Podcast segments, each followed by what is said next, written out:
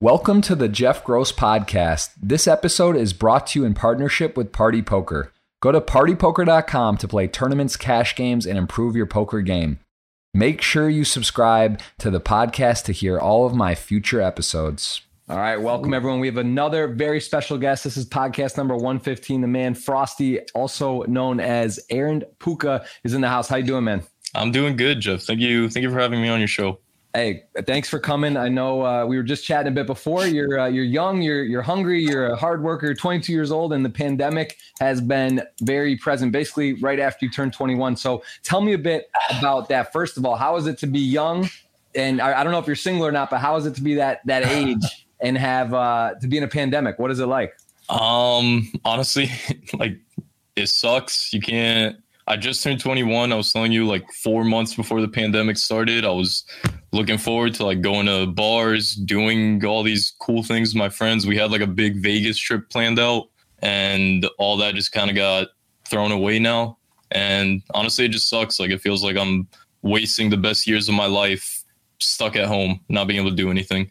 But and, and, and, let me ask though, in terms of that though, with, with your overall, you know, your day to day, because you are you stream, you're, mm-hmm. you're a big time gamer, uh, and and I guess in terms of pandemic life, I would think that your day to day may not be obviously going to bars, having people hanging out and all that, but has your actual like overall kind of workflow and business and, and what you're doing has it changed that much, or because like because streaming you can stream though from your house or whatever. So does it have you found it making you more focused and streaming more, doing more content, or has it been completely disruptive? Um, honestly, at first I was always kind of like a uh, introverted person, so I never really like went out much. I did go out event like occasionally, and but it was never really like a big part of my life. So when the pandemic first started, the whole quarantine thing, it was like, oh, this is fine. I'm like, this is perfect for me. I'm a Twitch streamer. I stay inside anyways. I can stream all day. But then four or five months after that, then it came to the point where it's like, holy shit, like we're it's it's gonna be like this for a long time. Like the novelty of it kind of wore off a little bit and I started to miss some of the things that I might have taken for granted before that, before the pandemic started, like meeting up with friends, being able to see family whenever I wanted to, going to bars, all this other stuff. So, yeah, at first it was really nice for being a Twitch streamer, you know, viewership skyrocketed, subs, everything, like everything was doing really well, but then it started to affect me like personally, mentally, and it just kind of disrupted everything that I kind of had going on. And now I'm kind of working on getting myself to a place where I'm in a better in a better place mentally so I can continue to grind and, you know, reach my goals. For sure. Yeah. Let's since we're there, let's just talk about that a bit about sort of mental health and and mindset because you know, like I, I stream poker. It's it's a little bit different than than gaming. There's a delay. There's some some nuances, mm-hmm. but ultimately, you know, it is a grind. You know, you're you're talking to a computer or to, to a camera for for two, five, 10, 12 hours. I don't know yeah. how long you normally stream. And it's it can get burnt out. I know a lot of people have got burnt out in poker. Mm-hmm. I know others, you know, in gaming and and and and how do you avoid kind of getting burnt out? And, and do you, you know, talk to me a little about like mental health, what you've experienced, and also what you kind of have noticed, and and, and have you made some adjustments since you started streaming in that regard? Uh, yeah, it's mental health, and when it comes to like streaming and stuff like that. As a streamer, if I like I feel I personally feel a little bit guilty like complaining about my mental health because during this pandemic, you know, I have a job that I can still do. I have like all these things that other people don't have and I don't want it to seem or feel like I'm taking them for granted. But when your job is to get online and entertain hundreds of people and like be happy and energetic and you know entertaining, it's really hard to do that when you're going through the same shit that everyone else is going through during this pandemic you know like it's just like we're all people it weighs heavy on your on your head kind of thing. And it's very hard to get on stream and act like you know you're happy and nothing's really going on and everything's just fine and dandy. But then on the other hand you also feel like kind of guilty because your audience and community is kind of relying on you to get them through this pandemic. So then when you can't do that it like just kind of adds up on top of that and just makes everything harder. But I'm kind of working through that right now and just trying to get myself to a place where I'm more comfortable, more happy, and just can continue doing what I love to do. And, you know, I'll be there soon. Yeah, it's that's a great point you make because that's something I think in poker, which you also do stream some, uh, which mm-hmm. I can't wait to talk to you about your poker, uh, how much knowledge and, and experience you have with that because uh, it's definitely a nice crossover with gaming. But it is kind of tricky, right? To like play for real money, play for prizes, stream, you know, play a game, uh, do that, and then have people sort of why like you're, you're like trying exactly you said you're trying to be happy upbeat you want to provide entertainment but it's sort of yeah. like a fine line. Is that like should you be streaming? Should you be doing this? And that I, I, got some feedback on that too and initially i wasn't really sure. This was like maybe two three months in the pandemic i had a couple people say hey you know maybe you don't want to be playing for big money or like streaming mm-hmm. poker and like you know whatever and then they put out content like oh look you know so it's, it's just tricky because it's like part of it i think though at the same time what what do people want you want the world to shut down should there be no sports should there be no entertainment and then people are just stuck watching netflix and reruns and, and going on yeah. you know so like i think it actually for for a content creator and for a streamer, I think it is actually important, or you know, to do keep doing what you're doing and, and try to put on a good face and, and and provide some value and entertainment for people. So um, yeah, I, am I'm, I'm aligned, and I, I see the, the sort of uh, conundrum there. Um, and and tell me about, give us a little background on yourself. So you're 22. Uh, you grew up. You're your Albanian background. When did you come, or were you born in the U.S. or did you? Um, how did you get into streaming? It was. Uh, it's it's kind of like complicated, kind of a long story, really, but um, to keep it short, basically, I was my parents. My dad is my dad is from Kosovo. My mom's from Albania, and they had me when they moved to Germany, and then we moved back to Albania when I was like one or two years old, and then they left Albania to go to America. My brother and I stayed in Albania because we didn't have like I don't know, like the whole immigration thing to go to America. So we grew up with our grandparents, and then when I was about eight and a half, nine years old, my brother and I finally came to America, and that's know, that's pretty much it. And then when I was about 18, and I think I was a freshman in college, I started streaming, and my sophomore year of college, streaming was picking up like really fast. It became like a a really decent source of income for at least for somebody my age. So I said, fuck it, I'm dropping out, gonna pursue streaming full time. And then yeah, that's that's kind of it. Now we're here. And and uh, when did you get your first kind of break, and how did you get into it? Because you know the, the first steps are always the hardest, especially mm-hmm. streaming. You see people doing it, you realize, all right, I need a camera, I need a mic, I need to learn OBS. Yeah. Uh, were you already talented at a game, or did you just say like I'm gonna? Um, games? it was it was one of those things where pretty much my entire life growing up, since I was like as young as I could remember, I always played video games. I loved playing video games, and I was really into Call of Duty when I was a teenager. Like, like competitive Call of Duty and stuff. I would play like wager matches, game battles matches. You probably have no idea like what those are, but just competitive Call of Duty. Like, you know, trying to become a professional Call of Duty player. And then I did that for about three or four years. And during that time, I also had a Twitter account where I would just kind of post like memes, you know, just like funny stuff, wild stuff, just anything like that. And I kind of grew like a little bit of a following during that. And everyone always told me like, oh man, you should stream. Like you'd be a good streamer. I'd, I'd love to watch you stream like this, this, and that. And I couldn't do it at the time because I didn't have a good computer. I didn't have the money for a good computer. But then I ran into a little bit of money, bought a computer, and I said, fuck it. I'll just, I'll turn on the stream, see how it goes first stream, I think there was maybe like seven, ten people in there, and we just, you know, we just had a good time playing video games, talking, and I like I kind of fell in love with it. I just like it was it was a lot of fun, and then I just kept doing it, and slowly and slowly it kept growing and growing. Yeah. That, that's that's awesome. And, and how how how fast was it though? Was it like a month in? You were like, holy shit! Like I'm I can do this for real. Or was there a point where like something was there a moment you went viral? I see the Spider Man clip, uh, which you know that, that uh, my my dad actually sent me some notes, and this mm-hmm. is like I watched the clip. You know where it's pretty pretty pretty crazy. And you got a ton of views. And did you have a moment like that? Because obviously this was not long ago, so you already were established. But yeah, had something that kind of that really jarred you up, or a big host, or some. some um honestly, for me, one thing I'm always like I'll always be grateful about is that my like my my rise in, in Twitch it's always kind of been slow and gradual. And when I first started, like like I said, it was around like the five to fifteen viewer kind of mark, and then there wasn't really any big moment or anything like that. But as soon as like the community that I built on Twitter, when they started seeing me like take Twitch seriously, because the first couple streams it was just like, oh, that's cool, like he's streaming this and that, like you know, nobody really took it that seriously. Even I didn't take it that seriously, but as I kept doing it like every day for you know weeks and weeks and stuff, more people started to be more supportive and more people tuned into the stream, and it just kind of like gradually like you know just gone up since then. With with streaming, one thing I've noticed is that the way you grow it's like it's consistent it's stagnant for a while but then something happens where it's either it's like a big event or you know something not that big but still like kind of gets your name out there people get excited about it stuff like that.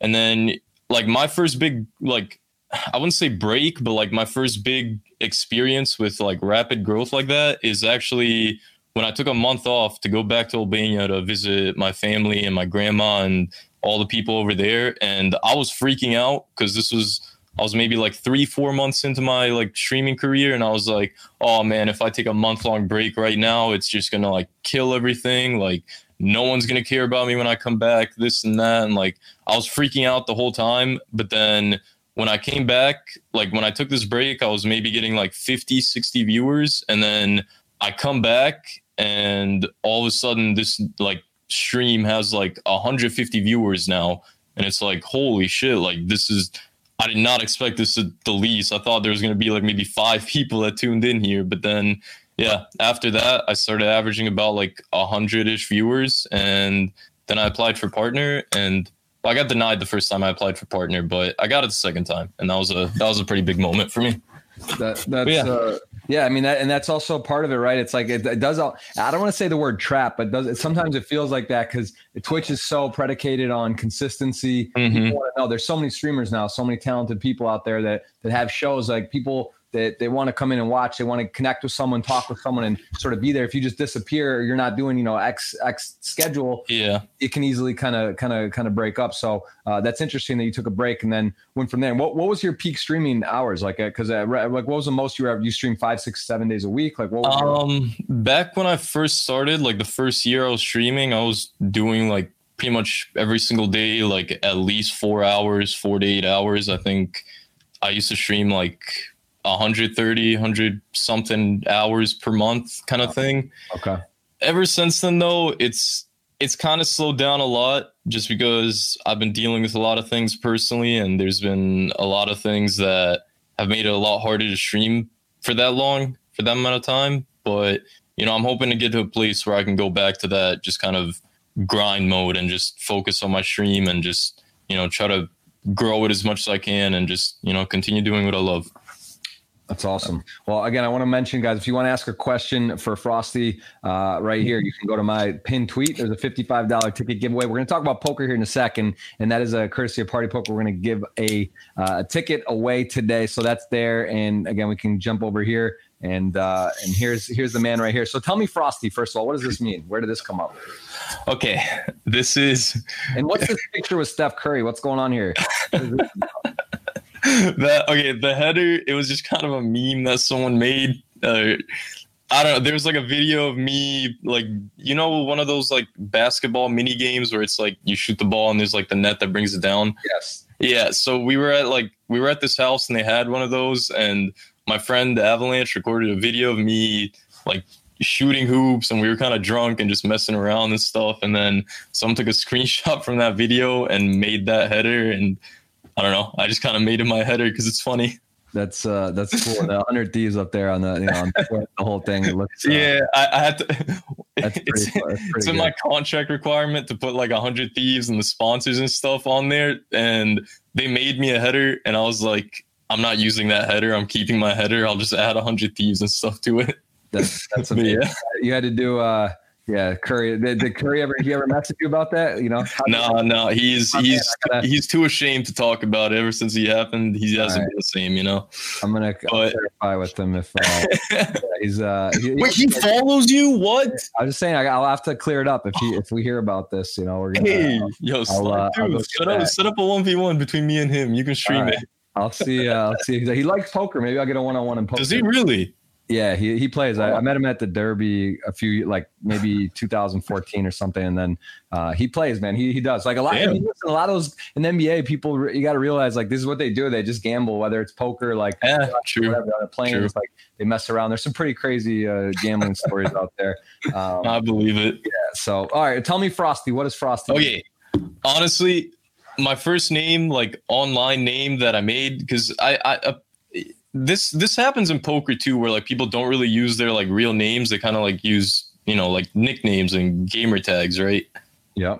Okay, yeah. So basically, that's how it is in the whole gaming world. Nobody uses their real name unless they're like big famous, you know. But my first name that my brothers and I came up with, we were like ten years old, so our first name was Super Beastly ninety six ninety seven, and I kind of kept that I kind of kept that name going until like 13, 14. And then I was on a Call of Duty team, just me and a couple friends. And they were like telling me, like, bro, that name is dog shit. You got to change that and come up with a new one. And like, I agreed with them. I just didn't know what to make or what to change it to. And then, mm-hmm. you know, I was, I just got into Wendy's that day and I was eating my Wendy's while I was in a call with them. And to my right, I had a Frosty. And I was like, that's that's a pretty cool name. And then I just kind of took it, and then I changed the Y to an E because I didn't want to get sued. So that's, that's where Frosty came that's from. A, I like the name. The name's very important. It is. It's to have a nice, uh, nice, uh, well, whatever you know. You got to have it. A, a, good. You, get, you can't have uh, like you think of like the big streamers. No one's got like a terrible name, really, right? Yeah, no, for sure. Kind of catchy and fun. So, um, very cool. So we cleared that up. And then tell me about Hundred Thieves here because I got so I, have invested oh. in esports uh, in, in, a, in, a, team called QLASH, Q L A S H. I don't know if you're familiar with them, but esports has gotten huge. And at Hundred Thieves, Dan Gilbert, I believe, is involved. Uh, uh do you know? Do you guys do you know Josh Luber by any chance? Does that name ring a bell to you? With Stock, jo- he was the founder CEO of StockX. Um, Josh, yes, yes, yes. Yeah. So, so he, I become friendly with him. He was actually on my podcast, and I've, I've gotten pretty crazy invested in sports cards. I don't know if you're seeing that craze with sports cards. Yeah, like uh, you know, old like you didn't. Oh, oh yeah, okay, like yeah, basketball cards, baseball cards. Yeah. So like Dan Gilbert and him were the founder of C, of uh, StockX, and then I knew that Hundred Thieves was their esports team, and I actually met Dan Gilbert uh, at a summit in LA like four years ago, and we were talking about a business concept, and then I heard about Hundred Thieves and they they, that they made this and all that. So I, am trying to understand what this and Drake, I believe, is involved. Yeah. Uh, yeah. So so how does like we got to spend a lot of time on esports and poker, but what is going on with this? I mean, this is a mainstream how to make billions in esports. New York Times article, 100 Thieves is up here. You got major names in it. I mean, it's kind of a wild world, right? Like, what's yeah. going on? How did you get connected with the 100 Thieves and, and, tell me a little about what this means? Because I know um, Scott is like the he's for he's maybe he's like semi-retired or used to be a big big streamer. Now he's like more in the business side if that's yeah. like, what's your relationship? Um, how thieves work? Break it down. Okay so basically how i was saying that like i was into competitive call of duty and stuff way back in the day Nadeshot he was like he was a professional call of duty player and he was one of the on one of the biggest teams at the time optic and I was just a really big fan of him. Like I loved watching his streams, his YouTube videos. Like that's kind of how I got into the gaming community through his streams and YouTube videos and stuff like that. That's, that's how I met most of my friends that I currently have now. That's how you know I kind of that's why I'm here. Like I'm here because of that, and I've. I've always like been a fan of Nadeshot, and it's kind of one of those things where like he's seen me like on his tweets and his streams and stuff like that. So he like sort of kind of knew me. We kind of had like a relationship like that. And then it was once, and then we started this group called, you know, The Mob, which is me and three of my friends at the time. And they were also in like the same boat as me, where like they were fans of Nadeshot and like Nadeshot knew them, right? Sort of thing. Not as like friends or anything like that, but just like I don't I don't really know how to explain it. I guess we just kind of like knew of our existence, and mm-hmm. he always like liked us. He thought we were funny and stuff like that. And then once he saw that we started streaming ourselves and that we were trying to become content creators, you know, he decided to like help us out. He picked us up for 100 Thieves, and then yeah, it's just that's just how it's been since then. And, and how, so, can you give me a bit of an idea on how big is Hundred Thieves and how many different games and what do you stream specifically on a on a on Call of Duty or a certain game, or are you sort of just like because that's uh, what esports basically is, right? A lot of these big names, they've got like teams in different games. So what is that? Yeah. How does that work? hundred Thieves is definitely one of the biggest like esports organizations out right now, and like it's kind of incredible when you think about it because they've only been around for like three years now, whereas these other orgs like FaZe, Cloud Nine, all these other like things, they've been around for easily over a decade. So 100 Thieves like making crazy strides in the whole esports scene, but yeah, they I believe they have a Valorant team which is honestly which is doing really well. They have a League of Legends team and like they're into a bunch of different esports and call they just joined the Call of Duty League. So that's going to be hype to watch, but me personally, I'm not really I'm like I'm interested in esports and I keep up with it, but I personally have nothing to do with esports myself. Like I don't play any games competitively or anything like that. I'm more of a I'm more of a content creator where I just play games for fun and I don't really have like a main game. I just kind of, you know, do what I enjoy on stream and then yeah. But so like how so here, you know, below I see the studio here. They're playing on the poker table. Uno, like, are you actively on meetings? Are you are you involved? Uh, like, are you going to have you been to this headquarters here? Uh yeah, that's the Hundred Thieves compound. That's we were playing a intense game of Uno with like five hundred thousand dollars on the line during that. And but yeah, the compound is more of like where the behind the scenes like business stuff happens like where all the employees go to work and stuff like that. Content creators we kind of we go there and we have to shoot videos and things like that but besides that it's kind of like a I mean you get to you get to go shoot videos. You don't have to. That's fun man. You're well, okay well okay i might have phrased that wrong but you know what i mean. Like it's we don't really go there often maybe like once every couple weeks or so to film a video or something like that but yeah it's you know very, very cool. And and what do your parents think? Because like in poker, you know, most of my a lot of my guests have been po- are poker. Uh, gaming similar but a little different. Poker you're risking money uh and it's it's you know whatever. For for gaming you you're, you're streaming a game. There's not really like you can really lose as much right? So it's like kind of more just upside. But what did your parents and, and family members friends think when you're like hey i'm quitting? You said you where did you go to school? You went to school in california? Uh no i went to school in chicago so you go to school in Chicago, you're in college, you know, making the parents proud, everyone's happy. And they'll say, "Hey, mom, I'm uh, I'm I'm, I'm quitting, and I'm, I'm going to be a professional streamer." Like, what what was that reaction? How did that go? Um, okay, well, you got to understand that my parents, you know, they're immigrants. I come from a Muslim family where it's very strict, and I was always meant to be like their their goals for me, their dreams for me was to go to medical school and become a doctor and everything like that. So my whole life that's kind of what it was building up to and i was on my way to doing that. So when i told them that i wanted to drop out and play video games for a living and do live streaming for a living they weren't too happy about it at first. Like they i i waited until i was a partner on twitch and until i was making enough money where i could fully support myself like on my own because i knew when i told them it was either going to be like one of two things. They're either going to accept it or learn to accept it, or they were going to kick me out. So I was like kind of prepared for that. And then I just kind of told them, you know, my dad, he he was a little disappointed, but he kind of understood the whole like make your own path kind of thing. My mom, she was a little less understanding, but eventually, you know, like they they came around, they saw like the money I was making, they saw how much I enjoyed doing it and, you know, like they're they're okay with it now. Like now they're fully supportive. Now they see like what it can lead to, what it can grow to, and things like that. And they like my parents are renovating the basement downstairs at their house and making it like a giant streaming room for me to so when I go back to visit them, I can still like stream and do everything there. So, you know, like I said, they're fully supportive now. It's amazing. That's that's very cool. Yeah. That's, uh, I, I, got the same thing built at my my parents' house as well. Even though it's complicated for poker, I, I just we were talking before how it's legal, going to be legal in Michigan now. It's where I grew up. Yeah.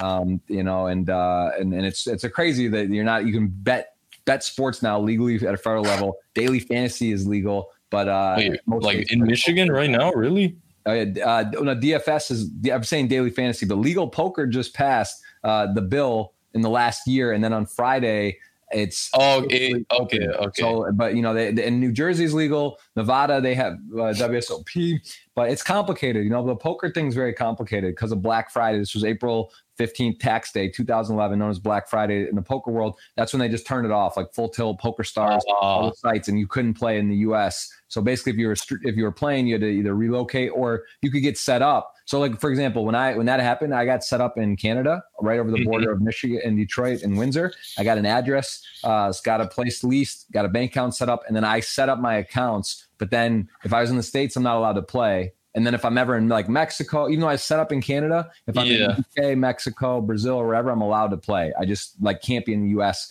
and play. And some people VPN and do that, but you know, a lot of sites will close your money. You're not. You know, yeah, I, have tried that. It doesn't really work that well. Not a good idea. So yeah, let's uh, let's segue into poker bit. I, I see you do have you play some. Uh, tell me your experience and your level of play because I saw actually I could play a clip here. I'll just mute it, let you kind of talk. But uh, tell me, uh, how when did you start streaming poker? Um, your poker ability? I started playing poker when the pandemic first started, like back in let me see, like March, I believe. Me and my friends, we just sit in Discord and we at first we started on Prominence Poker, which is kind of fun, and like we had none of us had any idea what we were doing and or anything like that. And then we started playing on Poker Now, which is a lot better.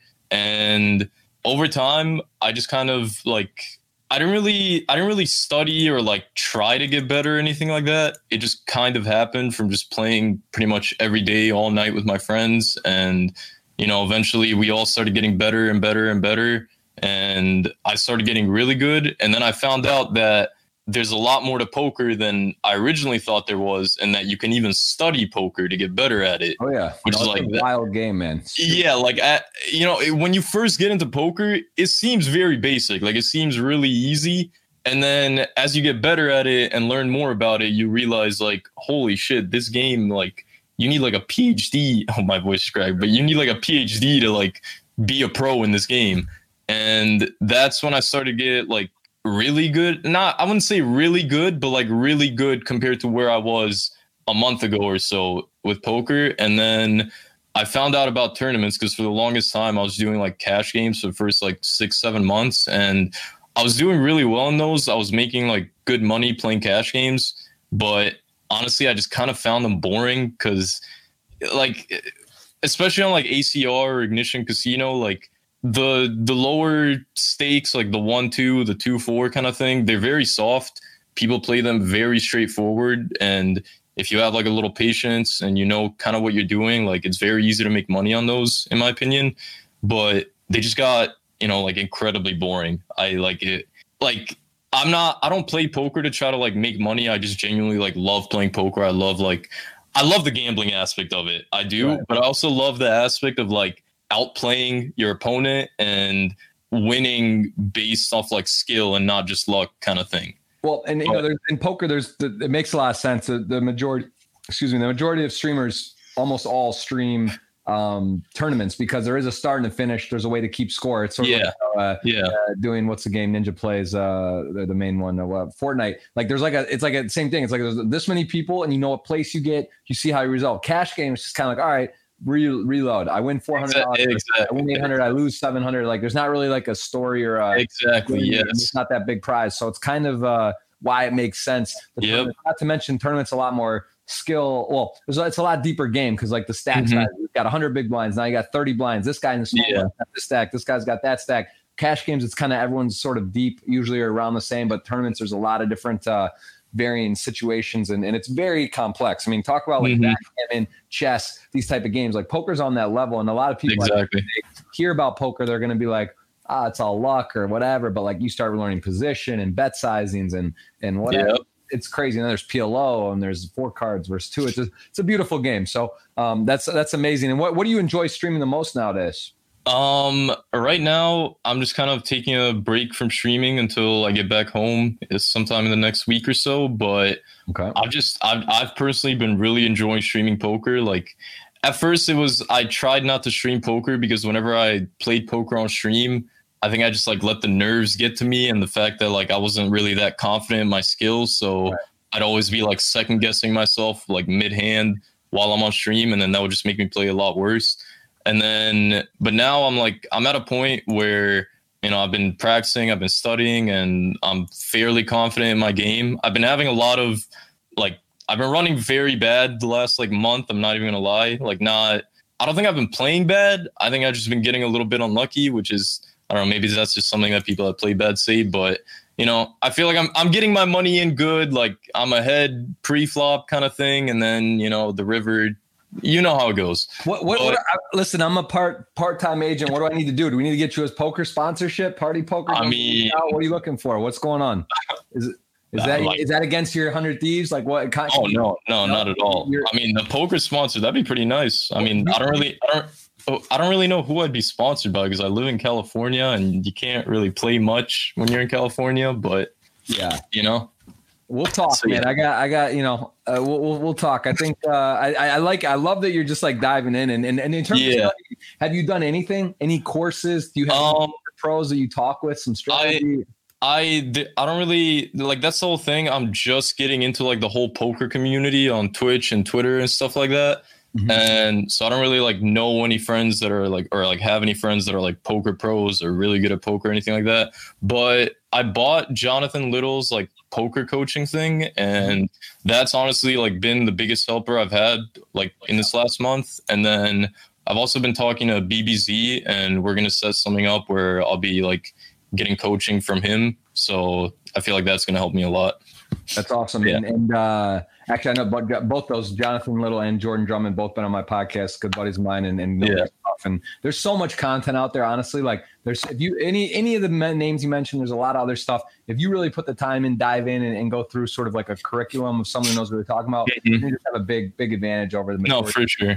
So for sure. that's uh, that's cool. How, how do you so if you said like let's just take uh, when you get back stream, let's start saying for 2021, you got 100% pie what what is your streaming going to look like in terms of uh, how would you break down what percent are you streaming poker versus what games? Give me like the kind of um your pie pie chart. I my stream I've always tried to incorporate a lot of things. I don't like just like sticking to one thing because I I feel like doing that kind of gets you stuck in a like based on how well that thing does and not how good your content is. So when I get back to it, I'm gonna be streaming a lot more poker than I did in the past, but I'm also going to be doing a lot of things, whether it's playing video games or just chatting and stuff like that. But I'd say it's going to be around 50, 60% poker and then 50, 40% like other things, you know? Okay. That's pretty strong. That's a lot. That's yeah. A lot poker. Like I, I've never done that before. Like I've never done like where half my streams are, or half of my streams are like just one thing, whether it's poker or something like that but I'm really excited to play it. Like it's what I love to do. It's what I love playing right now, and I want to share that with my audience, my viewers, my friends. You know, just have a good time. Awesome. And and how many tables do you like to play when you stream generally? Um, when I stream, I try not to do too many. Like I think four max because you know there's a lot of distractions, whether it's like the chat or alerts and stuff like that. So I don't want to get too overwhelmed. But off stream, I like to play around like six to seven. That's like where I feel comfortable. Oh, like wow. playing. So you're, really, you're in there. You're in the matrix. That's that's serious. That's like uh, that takes a lot of thought and, and effort. And I mean, I'm sure gaming helps you, right? To be able to stream, yeah, no, for sure. How to do multitasking mm-hmm. and see a lot of stuff because seven tables a lot. I feel like four is to stream on Twitch is, is a lot. How do you how do you I got to get this perspective as a gamer with the delay because uh, you know I've never played I like FIFA. That'd be I know Castro, you know, I, I love like his his energy and his stream. Like that would be mm-hmm. maybe a game I would stream because I I played through college soccer and I love it. But yeah, you know, the no delay seems so obvious, right? But like the poker with the delay, how how does how do you feel about that? Because like I just feel like whenever I talk to gamers or when they've done some crossover into poker and, and done some promotional stuff, like it's like ah, I don't like the delay. You know, four six minute delay. It's kind of tough to like keep a chat going with your audience mm-hmm. and then be on delay because you like talk to someone and then they have to wait to hear you, and then you like yeah up again. You can lose the combos. How, how do you feel about um, that? I'm personally not a fan of delays at all. Like mm-hmm. it's that that's one thing that I feel like might keep me from streaming poker right. all the time is because I know if I play in a big tournament that I'm gonna have to have a delay, but if it's you know like if I if I'm just playing in these like normal tournaments and stuff like that, then I'll just take the risk of getting stream snipe. You know, it is what it is. Like I'm not gonna sacrifice my stream enjoying what they're watching out of like the fear of like maybe getting stream sniped in a tournament. Because the way I think about it is there's 500 people entering a tournament. Like I'm not a big streamer or anything like that. You know, I'm like I'm not like a big person in the poker community. What are the chances that someone who knows me, knows my stream, knows I'm live, ends up on the same table as me, kind of thing? Right. Yeah, I, I, mean, you'd be surprised, I think. But um, the one thing I would suggest, though, you could do to really limit that and help with that is a hole cover card. Have you have you seen that? Are you familiar with that? Uh, no. What is so that? Basically, I've done this before. Um, it's it's it's a it's a it's a bit of a tricky one, but like I, if you're gonna do that and and not put delay, you should definitely have this. So you have the option. It's basically just like a little button you put on your OBS, and you would mm-hmm. make a little you know your logo frosty whatever you put so like covers on the screen so like you could literally be live and you could actually cover your two cards but you could like see the flop you could talk about yeah stuff. yeah you could also bluff and stuff too and be like oh you know man it's like well in real time like this is a tough spot or whatever you can just kind of like sometimes you know and then after you could hit replay and just show mm-hmm. the hands or you know you could show sometimes show the table or when you fold you just show um you know actually though from an ethical standpoint i think because I don't do this, but I've done it before. I'm just trying to remember. I mean, you can't really, you shouldn't really show your hand and be live and, and not cover because then you're actually impacting the game. Because Wait, like, what, what do you mean? Some people are going to see your cards. So like, let's say there is someone watching, they know that what your cards are, so they can actually like, let's say you had Ace Four of off. Oh, oh, okay. So now, like, say someone is watching, they're in the hand real time. They see the board has three spades. Yeah, yeah. They're like the other guy isn't watching doesn't oh, okay. that, that yeah that I, I didn't even think about it like that. That right. actually makes so a lot of sense. You can't really stream no delay without hole cards but you could then show you know the replay. But mm-hmm. um, that that's what you would want to do. Um, yeah i'm definitely gonna have to figure something out it's not, it's not that, that. that, that would be the the way i would um, yeah that's that's probably what i'll end up doing honestly. So um, we'll see. yeah that's uh that's that that's just just an idea. Um, all right well let's uh let's let's let's dive in. I, I want to i definitely want to take some some questions. I want to ask about uh let's see a few more few more things. I guess i was to say uh, if you could explain, because this is what I get asked a lot in poker, how does the Twitch versus your Hundred Thieves or other sponsorship kind of deals work? Because you know, people people ask me and they'll say, "Hey, like, how how, how much money are you making on Twitch?" Um, how does that work like because for me in poker a lot of the, the twitch actually you know i have i've peaked at 3000 subscribers uh, i've mm-hmm. had you know 100 like 300 sometimes when i'm off or whatever but so i'm not really i'm not making a living from yeah. Twitch per se. That's how for me. I don't know about gamers or you uh, in particular. You know, you can make decent money with Twitch, but then obviously getting a deal with Hundred Thieves, some other endorsements. You know, how does how, break down kind of the pie chart? And and are you making a living from your Hundred Thieves sponsorship? Is it your your Twitch or a combination? And what other sources of, of revenue or, or, things have you been able to leverage with with being a gamer? Yeah. Um, honestly, the majority of my income does come from Twitch. I'd say like seventy percent of it comes from Twitch, and then.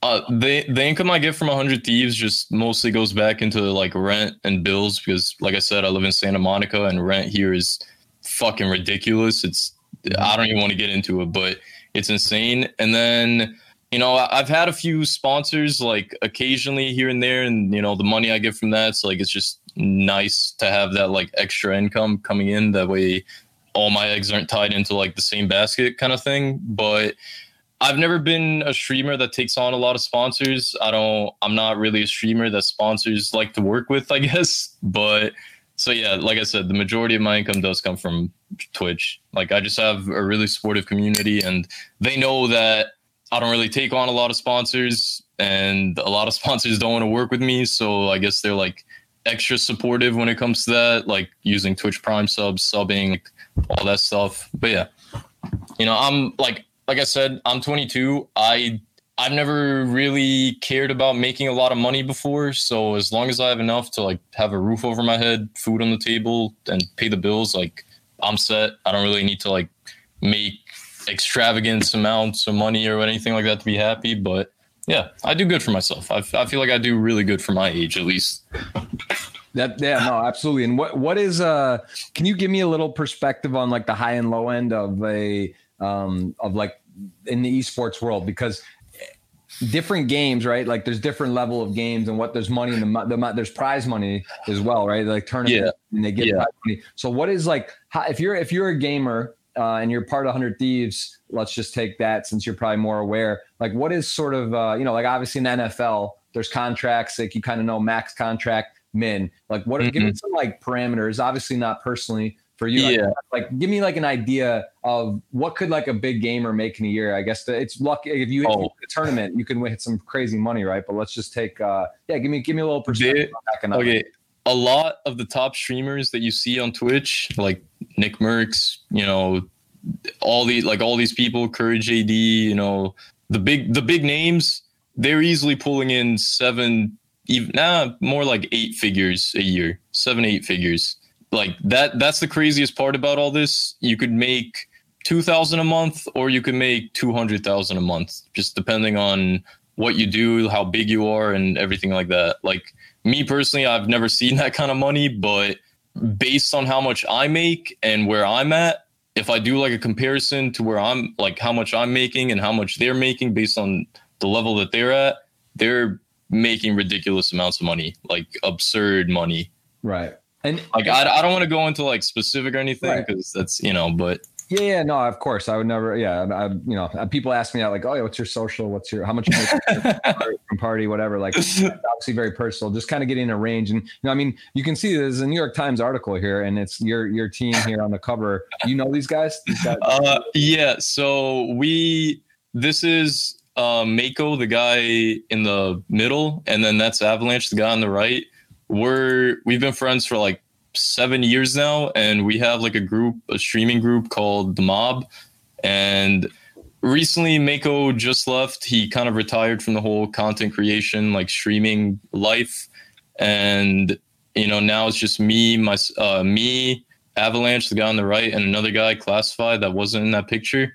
And yeah, we're just you know we're a group of friends. We all live together in this house, and we kind of make content together. And and uh, I mean, because yeah, again, you can see like what is your prediction? Because we talk about how to make billions in esports, and it's a billion dollar industry for sure already, and it just seems like it's just starting. Do you believe that in, in five, ten years it'll be like, oh, who owns Hundred Thieves? Who owns um, you know Furia? These type of big name uh, Clash, whatever esports teams. Like it won't be you know because now it's like Dallas Cowboys. You Look at the you look at these Yeah, these these sports franchises. I think like uh, I want to say the Golden State Warriors worth like 300 or 400 million. Mhm. ago, Now they're 4 billion. And and you believe that esports it'll be like who is owning the like in 10 20 years it's going to be like esports are the like it's the same equivalent of, of owning a yeah.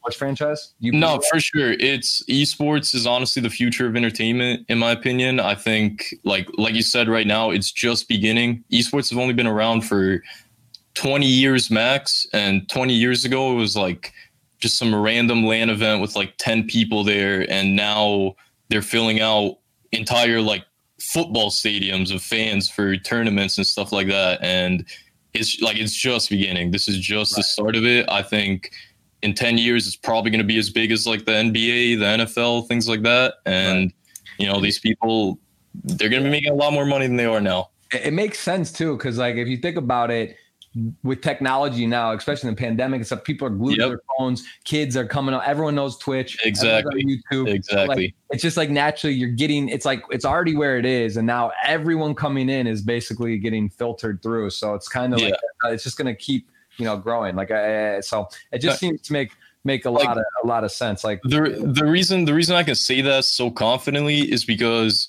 back when I was a kid, back when I was a teenager, playing video games it was kind of nerdy. Like every everyone played video games, but the way I played video games, like that was like, oh wow, what a loser! Like, damn, that guy has no life. But now that level of playing video games, that's mainstream now. Like everyone is playing video games, playing competitive video games, and you know, like it, it's it's a normal thing. Like you go up to any twelve year old, and they're probably playing like 10 hours a day on Fortnite or whatever game they play. So those kids are going to eventually grow up. They're going to be into the whole esports thing, and then their kids are going to be into the esports thing. And it's just kind of like a domino effect where it just naturally grows on its own. So yeah, I, I definitely think it's going to be as big as like the NBA one day. um did, did, I, I, agree. Did you ever see that commercial uh, for Sprite where it, it might have been before your time? It was like a long time ago, but it was like the basically it was like I said, it was a shoot. You know, this was before you like a long time, maybe ten years ago or fifteen. I, I don't know, but it was like essentially they were playing a video game and they had like a cartoon character and you know like the, the guy celebrates when he wins like a game or nba whatever they were playing and then like this little cartoon character basically was like what'd you win you know, like what, like you're playing a game, like what, what'd you win? And then, and then he like twists off the sprite cap and wins like, uh, you know, tickets to something. So it's just kind of like a play, play on that. And it's kind of like that, that was always the argument, right? Cause like your parents and people, kids, like I, like me, I would grow up and I mean, there's some benefit to video games, right? You stimulate the mm-hmm. mind, you're playing, you know, your, your strategy, you're playing Final Fantasy or, you know, Call of Duty, even, even Grand Theft Auto games like that where it's like there's you gotta you know you, there is yeah. some benefit to it but like no definitely. it's like what did you win? And it's kind of like what are you doing with your time? It's also why twitch is so brilliant because someone who's streaming a video game now you can be like look ma like i'm building a brand. I'm building i'm building something. I'm i got yeah. a partner. I'm yeah. doing something. I, i'm not just playing a game. I'm playing a game that's building a portfolio that's building my thing. So that's pretty cool and that didn't used to happen. And and now you know how do you kind of separate the argument though with parents? And and do you think that people maybe are overdoing it? Do you think that like because just like gambling just like really anything drinking drugs like you know marijuana like is all right moderation yeah too much whatever. How do you sort of draw the line though where video games and kids are playing and watching 10 12 14 hours a day though? Um i think as a parent or how i imagine myself as a parent as long as my kids are doing okay in school and you know like they're not letting the rest of their life fall apart then if they want to play video games if that's what they want to do in their free time for eight hours a day you know like I can't really tell them not to. Like, if that's what makes them happy, like that's what they should do. Like, as long as they're making sure that other aspects of their life are still, you know, right being held together, then you know, I don't really see an issue in it. So, and and what do you think about the social dilemma? Have you seen that? I haven't. I've been meaning to check it out. I just haven't had the time to like sit there and watch it.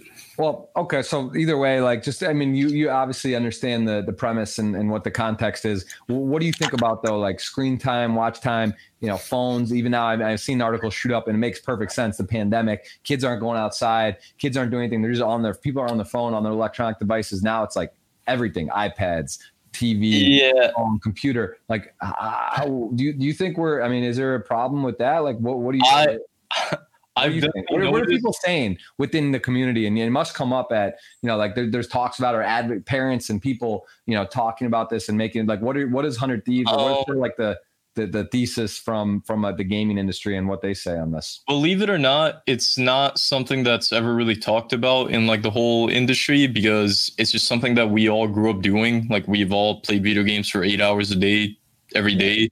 So it just kind of seems normal to us and so it's not really well talked about. But one thing I've personally noticed myself is that a lot of younger kids just don't seem to have that many social skills and they're not really good at socializing with other people. Mm-hmm. and that can come off really badly like especially on the internet because you know you're kind of like being yourself in front of thousands of people. And then if you don't have these social skills if you don't know how to communicate with people you end up you know you end up offending people or you end up saying something like that's really bad that get you in trouble and things like that. And i don't know i feel like i feel like from a social interaction thing it's definitely not good that they're spending like all their time playing video games but at the same time there's you know there's people out there there's kids out there that they don't really have they don't really have that many friends in the real world or they can't access those friends because of the pandemic so the internet is really their only way of interacting with other people. So it's kind of like a, you know, good and bad thing in a way. And and do they give coaching? Like, do do you think uh, the like lines of content creators cross? Like, how do you know if you might go too far with the joke meme on your stream? This is uh, my my, my Ghost of them was in the chat. My lead moderator on my Twitch, he was asking some some cool questions and stuff. Like, do they give you coaching on it? Do you have like meetings where like, hey guys, um, it's good to push the limits, good to have fun, but don't do this, don't do that. Is there some sort of uh, guidelines? I've I've always been the kind of streamer that I just kind of say what I want. I make whatever jokes I want. Like I don't go out of my way to try to offend anyone or anything like that. Mm-hmm. But I say some jokes, some things that, you know, might not look that the best for a sponsor, for a brand or whatever. And And I've definitely had a few meetings with 100 Thieves where they've asked me to like not say certain stuff or, you know, tone it down a little bit like that. But I wouldn't really say it's like coaching. Maybe like on the bigger levels, they probably do like coach them into what they can. Can't say like everything specifically, but me myself, I just kind of do say whatever comes up to my head and you know i'm not like i i don't think i have any hate in my heart for anyone out there so i know that whatever joke i make it's never gonna like there's never gonna be hate behind it or anything that people could actually get offended by like they okay i'll be honest i do go out of my way to offend people sometimes but if it's it's like it's like for stupid stuff like a hobby they're into or something like that where it's like nothing really that big. And you know it's just kind of funny like going back and forth with someone over something really dumb like that and then you know just seeing what happens yeah and tell me about this clip here you broke spider-man this got viral 120000 what, what happened actually yeah okay so i was just streaming i was like five hours into playing spider-man and then everything just it, it just started going haywire. I started turning into random objects. Like as you can see, I turned into a pile of snow, and like the game was still working fine. I just visually like I was all these different things, and it was just really funny. I posted on Twitter and just kind of blew up. I think Courage JD retweeted it. That's probably why I kind of blew up like that. That's uh, yeah. that's funny. So and that just a total random glitch never happened again. And was yeah, no, I I think I think they fixed it really shortly after that clip went viral. Like they fixed the glitch and everything. So, you know, very, very, very interesting. What what what are what are some of your favorite moments on stream or favorite uh, clips or, or, highlights? Is that is that up there? Or like, what are some of the um on uh, other stuff that's happened? That's that's honestly that like that was it was a funny moment, but I wouldn't say it's like high up there. There's definitely been a lot more stuff that's happened that I've been more excited about and things like that. Um, I think my first, the first time I got partnered, my like first stream after I got partnered, that was probably, or actually I got partnered while I was live on stream. So that was easily my number one favorite stream of all time. It was like, um, I'd applied for partner and it's been like a month since I got a response. And then I was streaming one day just like normally. And then a Twitch admin came into my chat and they just started talking, like being friendly and stuff like that. And I was like, "Hey, so I applied for partner like a month ago, and I still like haven't gotten a response. Do you think maybe there's some way you could check on that or something like that?" Mm-hmm. And he's like, "Wait, really? A month? Like that's." You know, like that's a long time to not get a response. Are you sure you haven't gotten one? He was playing like he had like he didn't know what was going on. So he's like, maybe check your email, like your spam folder. Maybe like the email got lost in there or something. And then I was like, I mean, all right, I'll check, but I could have sworn I didn't see anything like yesterday when I looked at it. And then I checked, I see the email like you've been accepted into the partner program. And I don't know, it was like it was the most hype thing ever. It was the most exciting thing ever. I just, it, it was just such a good stream. I'll never forget that. That was the best time I've ever had on stream. That's that's yeah. And what percent of people do you know get partnered or not? Because you know in poker, uh, it's been a long time. I think I, I, got in 2015, and you know, as poker's a pretty new category, and, and they built up. But uh, how? What percent of people? Is it very hard to get partnered? Like, is it? Um, I know there's requirements. You have to stream X amount. Yeah. That, but is that once you hit the parameters, are you just like in uh, partner the, gamer, or is there still like hard to get through? The way it used to work, like three years ago they changed it drastically the whole part, partner program. Before that i think you had to have like 500 viewers average. You have to have like and there was no affiliate program so there was no sub button or anything like that. So you could have 500 viewers and not be partnered and you're not making any money off twitch. So but then they decided to change it like three years three years ago i believe four years ago maybe where they gave like set parameters set like numbers that you need to hit. I think it's like 75 viewers average and like a certain amount of time streamed. And the thing is, even if you hit those numbers, like you're there's still a chance you're gonna get denied unless you like shoot way past those numbers. Like my first time when I applied, I think I had like 76 average viewers, and then I met like all the requirements, but I still got denied just because they want to see if you're able to like keep those numbers up for like an extra month or two. And then usually around the second time, they'll probably accept you if the numbers are good. But yeah, I wouldn't say it's like, it's definitely a lot easier. It's not easy, but it's a whole lot easier than it used to be where you have to get like 500 viewers, you know? Right. And uh, you got to. We have around the same size channel on. on Twitch. Yeah. Do you have Do you have goals like you want to hit? Is like a milestone for you? 100k? Anything in particular? Anything you're shooting at, or or do you just kind of I- about it? And I definitely, I definitely want to hit 100k. Like it's, I wouldn't say it's like number one priority because I'm, I don't really like care about follower counts and stuff that much. right. My goal for me personally is just to stream more often, to like stream consistently at least five times a day, kind of thing like that. And you know, if that brings on growth, great, amazing. If it doesn't, then you know, it's whatever. And and here you say streamer for 100 thieves, one fourth of the mob. Tell me about what the mob is exactly. Okay, yeah. So the mob, um, I started streaming back in 2018, I think, maybe 2017, sometime around there, like late 17, early 18. And it was going really well for me. I was like the only person in my community at the time that was really like streaming or doing anything. You So everyone was community, what does that mean? um, it was it's basically it was a community of people that were all fans of Nadeshot at one point or competitive Call of Duty, and we kind of met each other through like Twitter and Twitch and stuff like that, and we had our own like sub community underneath the COD Call of Duty slash Nadeshot community. So you know, it was it was like that. It was a pretty like tight knit community for a while, and I started streaming. Like I said, I'd grown like a little bit of a following. I think I had like over ten thousand followers on Twitter at the time, which which back then like that was like a crazy number. Like that was an insanely high following for me. And I also had a few other friends that I would play with on stream. Like they always supported my stream and things like that. And then eventually, like I convinced them to start streaming as well because I saw like the success I was having, and they were also like in a similar spot like me, where they were like big names in the community, and you know they had all this free time. So I was like, you guys should stream. Like you can you can make some good money. It's a lot of fun. Like you know. And then eventually, I got three of my friends to do it, or two of my friends. One of them was already kind of doing it, but we all started streaming. We would all play games together, and we would all you know, just kind of hang out all day. We were all good friends. And then we decided to make it like an official thing, like an official stream group, I guess, called the Mob, because uh, the old community, like the community was called the Twitch Mob, like the old community that was in. And then we decided to take that and just call ourselves the Mob. And then, you know, now we're here. Uh, that- that's awesome. So, uh, yeah. And then how did how did Hundred Thieves approach you? You said you kind of knew. Um, was it Nadeshot or like how, how did that actually like Um, tied into, tied into them?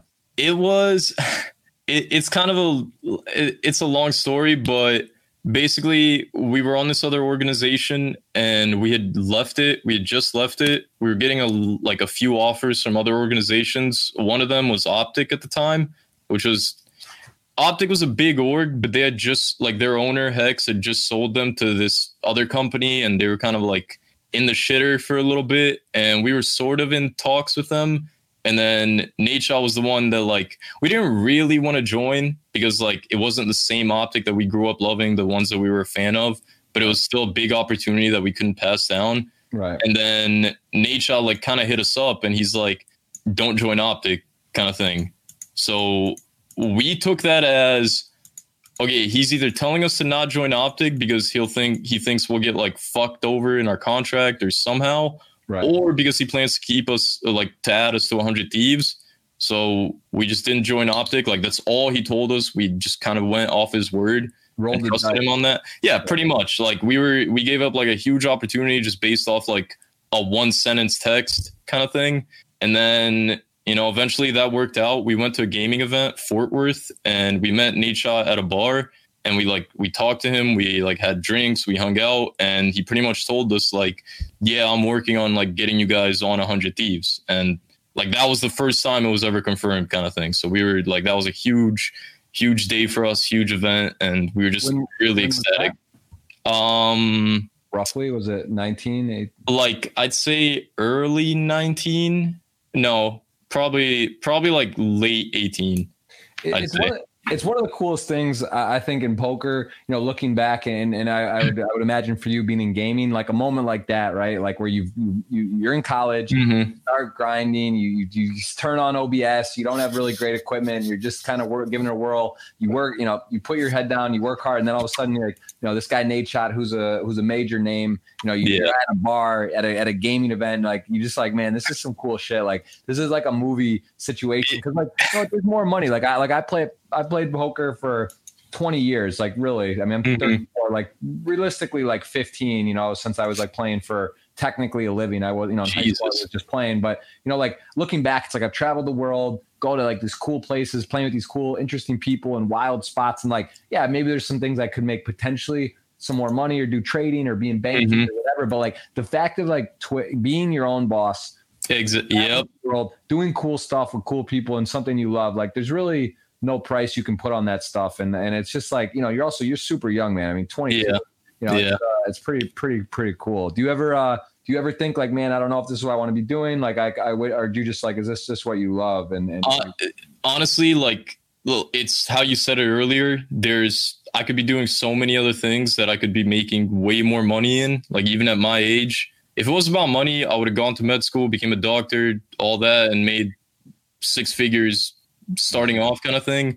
But I just wanted to do something in my life where I was I was my own boss. I didn't have to answer to anyone. I could work my own hours and everything like that. And that is one of the greatest feelings in the world. Like it, there's there's nothing better than being your own boss. It does come with its obstacles and challenges and stuff like that, but when you put all that aside, like it, it's one of the best things you could do for yourself is having a job where you you don't have to answer to anyone. Being on an organization, you do have to answer to some people every now and then, but for the most part, you know, you're still you're still your own boss, you know? Right. No, yeah, I wouldn't trade that for the world, honestly. Yeah, for sure. No, it makes uh makes makes a lot of sense. What uh let's let's actually I want to dive in here. So we've got I mean, there's a lot of uh a lot of questions. Probably some people you you recognize. I'm sure there's some. Yeah, I, I saw I saw a few of them. Yeah, there's there's uh, and also again, I think it's kind of like you said with poker.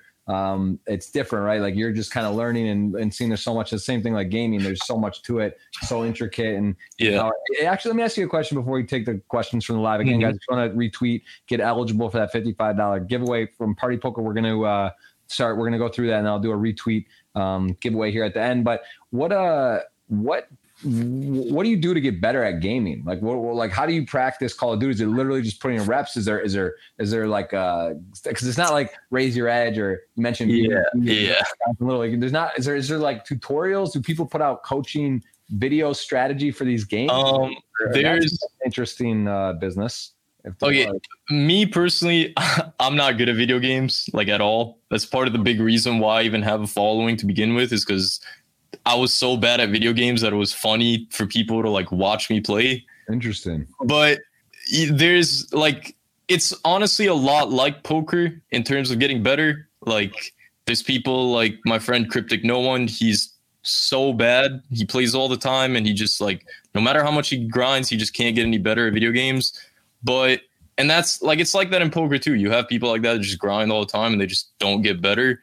And yeah, there's like coaching, there's YouTube videos you can watch, like tutorials, tips and tricks. And, but uh, when it comes down to it, grinding is probably the best way to get better. Just playing insane hours every day, just practicing, just trying to get better. Yeah, it's just something that comes with time, you know? It, it, there's not a, there's not like, uh, like, uh, I would, I would, I don't know. I'm trying to think if that would work. There's no like master class. There's no like for a no, game where I mean, go through and talk. It's like you just kind of got to practice, right? You can't. Yeah, really- like poker, it's a game of math, so it's something that like you know you can. If you in poker, if you study something, you know you can study something, and it'll show in your games. Like you'll get better in your games. But with gaming, there's not really like one specific thing you have to you can practice in, or you, like I guess you could practice your aim if you know, and that will make you a little bit better. But overall, it's just more about like awareness of the game, map awareness, things like that, and that just comes with grinding. It doesn't like you can't really. It's not something you can study really. Right. I mean, like at the pro level, I'm sure like they do like VOD reviews where they study like games and break down what happened, but I'm talking more like amateur trying to get to pro level kind of thing. So so how does that work then? So you're you're not you're actually like almost you're you're saying you're not a great at video games and that's part of what made it but obviously you play a lot and you've gotten a lot better probably right? I mean you're pretty oh, like yeah yeah I've, like i've definitely gotten better at video games in general. I'm still like not that good just because i don't really put the time in that i used to anymore but you know like i just kind of play video games for fun. When i go on stream i go on i go to have fun like you know i don't really try that hard when i'm playing and stuff like that. It's just more about having fun with the chat that's the thing for me. Like gaming is more of like gaming is just like a background thing to do while I'm streaming. Because the whole reason I love streaming is that I can talk to chat and you know just that stuff, and then gaming is just kind of like there in the background to keep people intrigued to see something. So yeah. like on a one to a hundred level. Well, I mean, how, and how how many different games do you play? Like, are you when you stream games? If it's not like now you're streaming a fair amount of poker actually. Um, but what about like um what's your game breakdown of games? I anything that's just kind of like that my friends are playing at the time. Like I'll play as well, I guess. Anything that's sort of like popular that people enjoy watching. If I enjoy playing it, like I'll play it. I there's not like if you ask any of my viewers like what my game main game is, they'll probably say just chatting because that's what I do most of the time. Just like sit there and talk to the chat. But yeah, I just kind of I don't really have anything that I like play consistently. It's just kind of, you know, games come and go, and that's what I play. I don't know. Very, very interesting. So, you, but so you're not like going to tournaments and trying to win prize money. That's no, no, no. You're, um, you're, not part of like a gaming team yeah.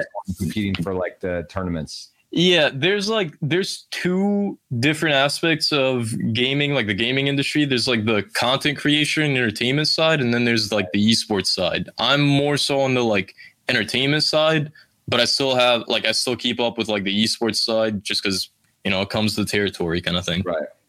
Yeah, it's interesting. It's interesting you say that. It's kind of like poker for me. You know, like I, it's a deep game. I've I've I've played a lot of live poker. I've played for many years. I have a son now. I have a family. I do a podcast. I do other stuff. And it's like mm-hmm. to actually stay up on the the, the the like you know the the the solvers and all the all the stuff. It's very it's it's almost like the same thing. There's like two sides in poker. It's like you're either a wizard like a sorcerer that knows like all the stuff, or you're sort of like content people, you know, play. Yeah, yeah. Good, you know, like and and I've kind of uh, you know I still work on my game, and I feel very you know feel like I could sit at any table and win any any time. Like I feel like obviously I know I'm a I'm a professional player, but I'm not doing like my time. I enjoy more the content and the, the mm-hmm. stuff than than going into like you know deep like oh I'm gonna three bet check raise yeah exactly the pot like and that's also not really what people want to see like they they you know if you want to learn poker you go do a course do something yeah. you want to yeah. watch you want to watch a stream you you want to see like you want to see chips flying and big prize money yeah exactly like that's that's that's kind of poker streamer I hope to become like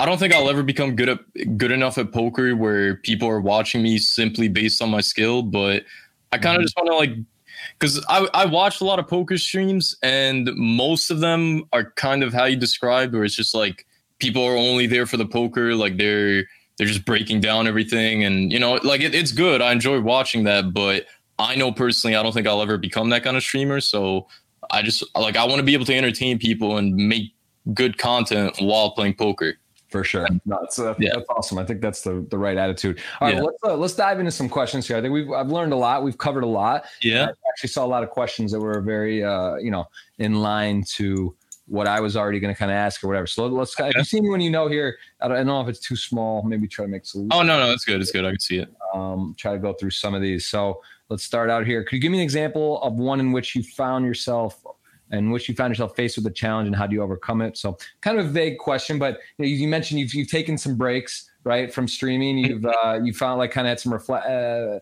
inflection points. Is there anything that um, yeah something really difficult? Or like, I don't know if I want to stream anymore, or like just how you push. Yeah, yeah.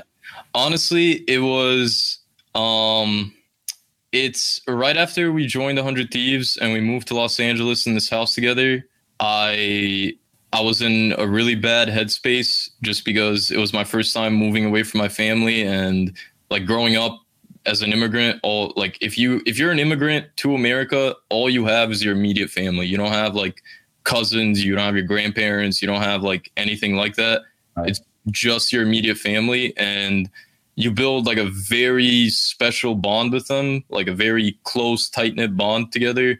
And leaving that is a very hard thing to do, especially when my brother had been gone for five years. He was he was in Albania for five years, and then he had just came back. So it was for the really for the first time in like five years that our family was actually like together as one again. Right. Now I was the one that was leaving, and that I, I felt like I felt bad about it. I felt I missed them a lot, and it just like it made me really depressed for a while. And getting over that is you know I don't really know how I got over it. I guess just time. I like I was at a point where I was like, fuck this. I want to like quit streaming. Like this isn't worth it anymore. I'm just, you know, I like I don't want to keep doing this if I'm gonna be away from family, and I just kind of wanted to like go back to them and just live a normal life. And it was when I went back home for Christmas that year. This was 2019. Mm-hmm. Um, my brother, he just like me and him, just like we had a few drinks, we talked about everything, and he kind of like motivated me to keep going in a way. So yeah, that's uh, I, like I was mentioning you before. I grew up in in Michigan, and actually I played soccer my you know through college, and one of my good friends was Albanian, and I know how strong family and yeah yeah the big Albanian community. My wife's Brazilian, same thing. Family's sort of like it's different culturally than America. Yeah, exactly. like, like, yeah. like, you know, you're 18, you move out of your house, and you're like, all right, I'm on my own, and you see your parents on holidays maybe or whatever. But yeah, that just, of, you know, it's not like that. Like they're in there until you're married. Uh, no, it's like, you know. a lot of Albanians grow up in like multi generational households. Like that's a very common thing over there, and even people that like move to America like still do that. So whenever someone does leave the house at an early age, it's kind of like a like you know like what the fuck kind of thing. It, it, it's not it's not very normal. It's very I want to say looked down upon, but right unconventional. You know, yeah, yeah, exactly.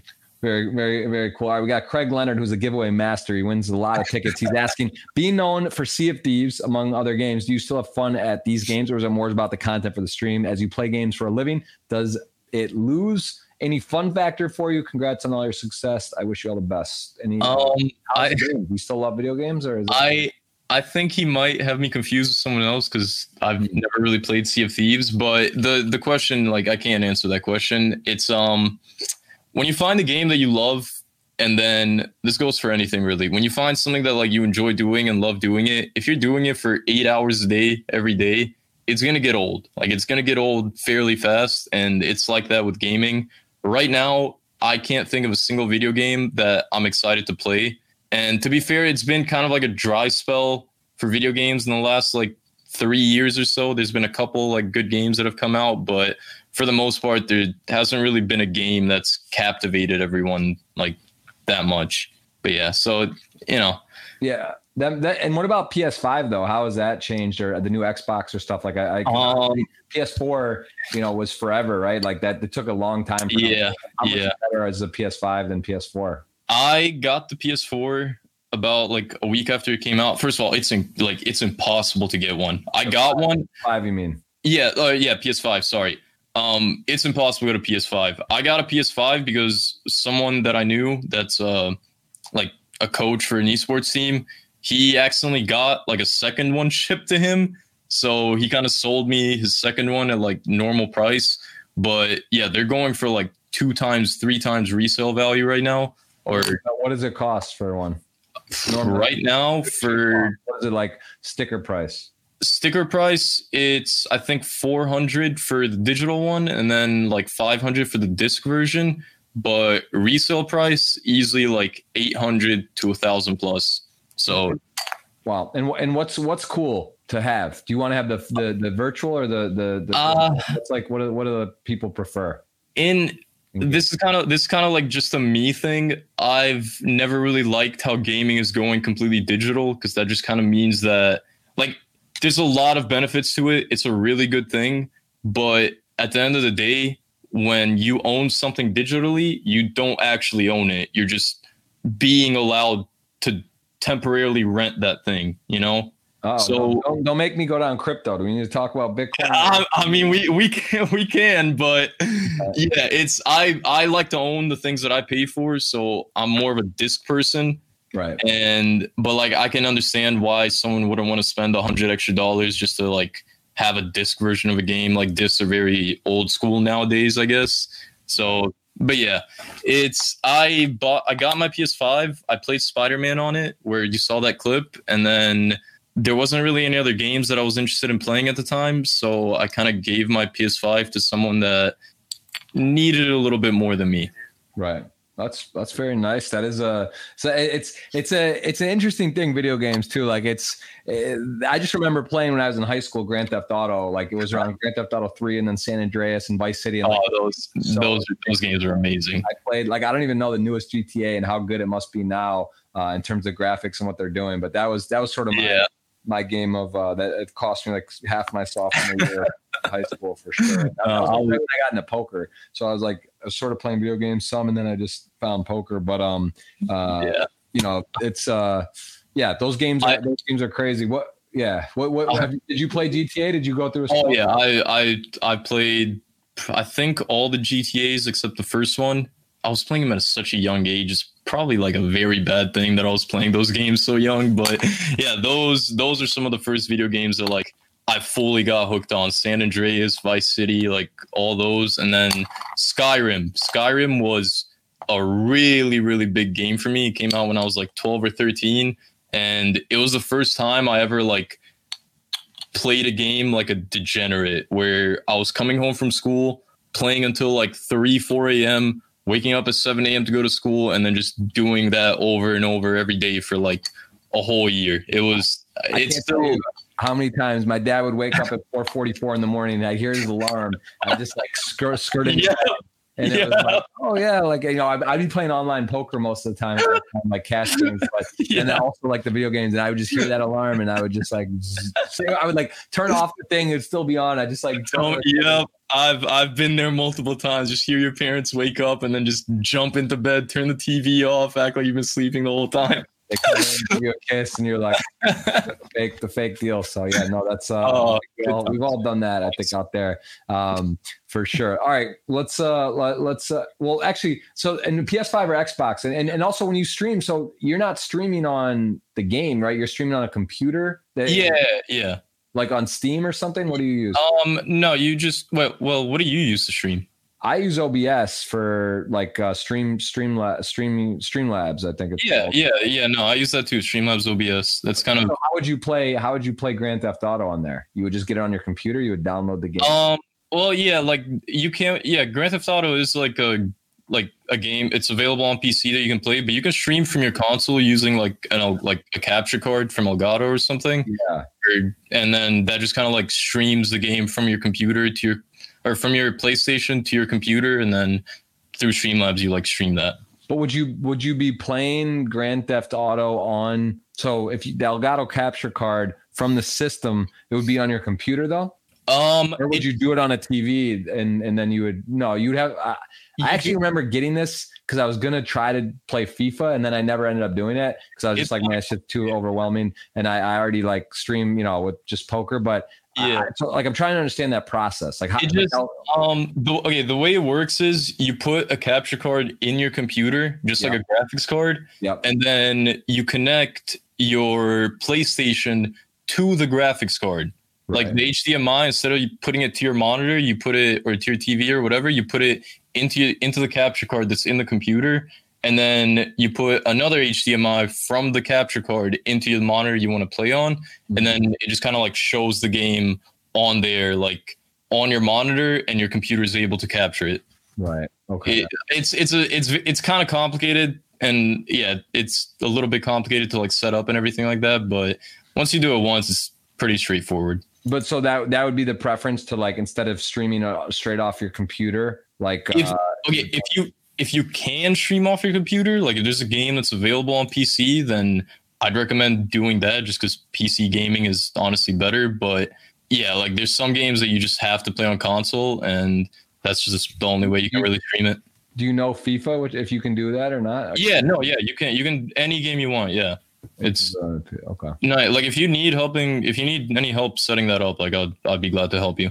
Yeah, I'm I'm I'm debating. I just uh man, poker's so co- complex and so much uh stuff. Like I, I just you know I, I just Yeah. thinking of like starting a new game is is a bit. Yeah, yeah. It would, it would be good to have a, a mix up. Um, okay, well, uh, what about favorite food? Ooh, my favorite. Okay, it's not really like a food. It's more like it, it's pomegranates. Like I, it's not like a just like a normal food that you eat as like a lunch or dinner or whatever. But I just I just love pomegranates. I could eat like three or four pomegranates in one sitting. It's I don't know. It's nice I, I, like pomegranate and pomegranate yeah. juice. Like like back when I was living with my grandma, whenever I would get sick, we had like this pomegranate tree in our front yard, and whenever I'd get sick, my grandma would like take three or four down and fill up like a giant bowl of pomegranate seeds, and I just eat them the whole time while laying in bed. Because you know. How many fake, how many fake six were there? there? Must have been a few mixed in. Right? Um, no, no. As a as a kid in Albania, I was very reckless. I love going outside and just doing a bunch of stupid shit with my friends. I did not like to stay inside. So yeah, I would not, no faking it. Yeah, no. Even when I would be sick, sometimes like I'd be mad that I had to stay in bed the whole time and I couldn't go out with my friends and stuff like that. All right, very fair enough. Um, I, we got a we got a question about your setup. How much does it cost for your, your deal? Like your computer, what kind of PC? Give me some. Um, let's see. My computer is about two thousand dollars. I'd say my monitor is probably another thousand, maybe, and then everything else like miscellaneous stuff. Oh, my mic setup that's like five hundred dollars. Um, it's the same setup you have actually, the same mic you have. And then just like random things like keyboards, mice, like webcams, lighting, probably another like 500 give or take. So around 4,000. Like I, have spent more on it like over the time because you know you upgrade parts, you throw some waves, some breaks, things like that. But overall, yeah, right now my setup's probably around four or five thousand dollars. Very nice. There you go. Ivan asking that. What up, Ivan Arg? Uh, what do you think about happening in the internet world in the next 10 years? Give me just kind of like a broad prediction, whether it's esports or, you know, 10 years from now, it's hard. Is it going to be virtual reality? It's kind of hard to imagine what's going to happen. What's um, your, your prediction for the Matrix? Honestly, I like, I have no idea because the landscape can just change just like that. Literally in an instant like all that needs to happen is just one big thing. Like back when like fortnite like uh, you've heard of fortnite right? Yeah of course yeah. uh, every, everyone's heard of fortnite. Like that that changed the whole industry. Fortnite absolutely changed like the entire gaming world the entire internet culture. It made video games cool. Like it made it cool to play video games. And you know it's like things like that that can just happen out of nowhere. And it's really impossible to predict what happens next, honestly. But I think I think gaming is going to get a lot bigger. I think sh- live streaming and YouTube and stuff like that, like it's going to grow exponentially, and you're just going to be seeing a lot, you know, a lot of innovations. I guess to like keep up with that. I don't, I don't, I don't know. I've never really thought about like what's going to happen, but yeah. Yeah, it's a uh, ten years is a long time. I mean, you see, I mean, also like look at COVID, right? Like that's like a one in a million or one in a whatever. That yep. once a lifetime deal. This shit, you know, stuff happens, right? Things exactly. things change quickly, and and you got to pivot uh, for for sure. You um, literally never know what's going to happen. Yeah, yep, that's absolutely right. Which poker format do you like the most? Do you play any PLO, short deck, or you no limit? Um, I mostly no limit hold'em, but I've dabbled in PLO a lot. I've I, not a lot, but every now and then. I just like it because there's like there's just so much more action. Like it's like hold'em. It can get kind of boring at times. It's just like a foldathon. You're just folding hand after hand after hand. But PLO, it's you know you play a lot more hands, or at least I do. Probably not the best way to play. I don't really play PLO to make money. I just play for fun, right. and there's just a lot of action, and that's like that's what I love about poker. Uh, what uh, what what stakes do you like PLO? What do you generally play? Or do you play tournaments? I I, I no, not really tournaments. I try to keep PLO like not anything big because I'm I'm terrible at it, and most of the time I do lose when I play it. So I don't really go above like one two. Mm-hmm. That's like that's the highest I'll ever play and even that like it's kind of like whenever I'm feeling wild or if I had like a big win or something. For sure. And have you ever have you ever uh, um, uh, have you ever played a tournament live? Do you ever go play live poker? No, I like I started playing poker right when the pandemic started, so and all the casinos in California are closed, so I haven't really like I haven't gotten a chance to play live, but that's like the, my number one thing after all this is over. Like I'm really excited to go play live.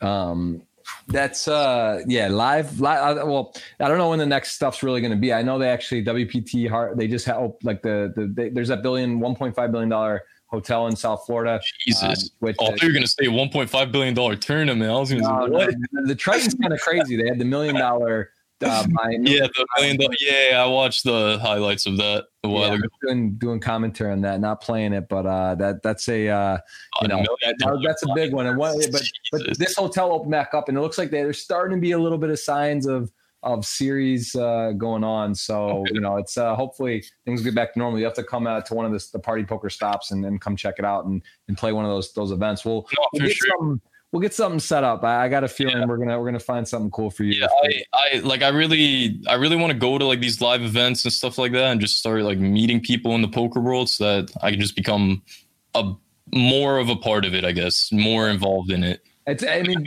to be fair, the poker community is very welcoming. You know, they yeah, no, I've I've noticed that it's like it's. I've been in a lot of communities. Like as a as a streamer, you kind of have to have your foot in a lot of communities, and poker has honestly been one of like one of the most welcoming, one of the like friendliest communities I've ever been in. Like everyone, like people want to help you. People aren't like just looking out for themselves kind of thing. I mean, some people are obviously, but there's a lot of good, genuine people. There is, and there's, oh yeah, I mean, it's a, it's one of those things. There's, there's, there's good, and there's great people. The thing is, like, I think in poker, it, either like there's a great, great people, and then there's like really some bad people, right? Yeah, so I mean, it's gambling, and at the end of the day, gambling's right. gonna attract some like some degenerates. So, yeah. you know, that that comes with territory. Yes, absolutely. Um, let me see here. 100 thieves. What does it mean? Good question there from uh, really what's cracking. I like it. What is that? What is that? What's the name behind that mean? Um, the way Nadeshot, the CEO, explained it is basically in this, like, you know, in this industry, no one's ever going to really give you anything. You have to kind of like go in and take it yourself, steal it basically. So you know, like a hundred thieves. We like we we don't wait for someone to give us something. We go in and take it ourselves, steal it ourselves if we have to. I like it. Does, does, does a hundred mean like a hundred percent, or is it a hundred per streamer? Like is it capped at a hundred, or do you know what that means in it? Don't oh scratch, scratching your head. Come on, man. Yeah, I listen. It's I don't know. It I I think it does mean I I can't say. I don't know. It was a while ago. We were when I when I heard the explanation behind it, I was kind of drunk. So, yeah. very, very fair. That's fair. Well, I like it. I like the name. It's catchy. It's good. Yeah, no, it's it's a nice name. Like it's like for branding and everything. Their logo, all that. It's, it's dope. Yeah, and tell me about Matthew Haag, known as uh, uh, Nadeshot. Give me a little bit more on him. Like how how much of it is him being the I guess CEO or you know be, being a part of the like this this program. How much of that is just he was a world-class streamer and he segued or is he just like you said you met him at a bar he kind of brought is he just like a wheeler dealer? He's got all the social skills and is he kind of like a hybrid? Explain what he yeah, he, uh, what he does. he, he's been in like the entertaining esport industry for well over like i don't know since he was a kid like 15 years old or whatever. So now he's like 27 so he like he knows his way around. He was one of the he the way I describe him for gaming is he was the ninja of gaming back then. Mm-hmm. Like he he was the one that was like no one was really making like esports content, like Call of Duty content and stuff like that, and being successful at it. And then like he comes around and he starts doing YouTube, builds up a huge fan base, and that in terms kind of built up the Call of Duty fan base. So the reason Call of Duty is so big is a lot due to him. Not like Call of Duty the game, the game's always been huge, but esports wise, like a lot of it is because of him. So when he retired from Call of Duty and then announced that he was making like an esports team, everyone was like like everyone was supportive of it. Like everyone loved him. He's a pioneer in the industry. Like, you know, he's just a good person overall. And so when he announced that, all of his fans basically became 100 Thieves fans. And yeah. That's uh that's cool. So that was actually his name. Like, did he partner and come on with them, or was it was it did he make a hundred? No, he, like he cre- he created. He like went to the investors, got the oh. funding, all that. Like he was, you know, it's it's his like born and raised. Wow, that's pretty dope. Very cool. Um, that's that, that's awesome. He does still stream though, some right? Like yeah, yeah. No, he streams, he actually streamed a good bit during uh, before the pandemic. He, he didn't really stream as much just because he was mostly at the compound all day, every day, just handling like I don't know, doing CEO stuff. But then after the pandemic, he's you know, there's people aren't really going to the compound anymore because everything's closed. So he's been he's had a lot more free time where he can stream. Very, very yeah. cool. Very cool. Um, he's a um, great streamer. That's awesome. And and what do you what what do you believe makes uh, a great streamer? What are some attributes that you think you know that that makes people stand out from some of the others and makes a great streamer from a good streamer? Um, one of the biggest things that I can say that I've seen from other big streamers or even from like myself, I don't consider myself a big streamer, but like I'm doing pretty well. One of the biggest things that you need to have to like be a good streamer is to be able to laugh at yourself and to be okay with the fact that people are going to laugh at you and not with you sometimes, you know? Mm-hmm. Like you're there for entertainment. So if you're worried that if you're worried about looking stupid or, you know, doing or saying something stupid or people like making fun of you, that's always going to be like a huge wall that's going to prevent you from growing a lot. But once you break through that, like you know you just make better content because you're not really you're not really scared of what people think you just kind of do what you want to do what you find funny what you enjoy and then you'll find other people that enjoy that as well but like for example if you look at any big streamer xQc courage jd you know Nickmercs like any of these people none of them are scared to like laugh at themselves they know who they are like they're they're okay with people making jokes about them. Right? They're vulnerable. Yeah. yeah. Like I'm the best. God mode. Exactly. Exactly. Yeah. I'm, I'm, a good streamer. I'm, I'm a good player, but I, am yep. better and I make mistakes and yep. you know, let's, let's, learn together. That type of attitude. I think that's exactly. powerful. Because uh, like like for me, one of my favorite traits in people is when they can make self-deprecating humor. Because that just kind of shows that like they don't think they're all that. You know, like they're people like that tend to be a lot more humble and genuine. So, you know, I just I enjoy watching streamers like that, and I feel like other people do too. Right. Yeah, it's, yeah. Uh, it's definitely powerful. Who are I mean, mentioned some names already. Who do you think are the most entertaining content creators slash streamers out there? Is that basically the list? Um, named? I'd say XQC, uh, Ludwig, um, he's supposed to come on my show too. I talked to him really? about.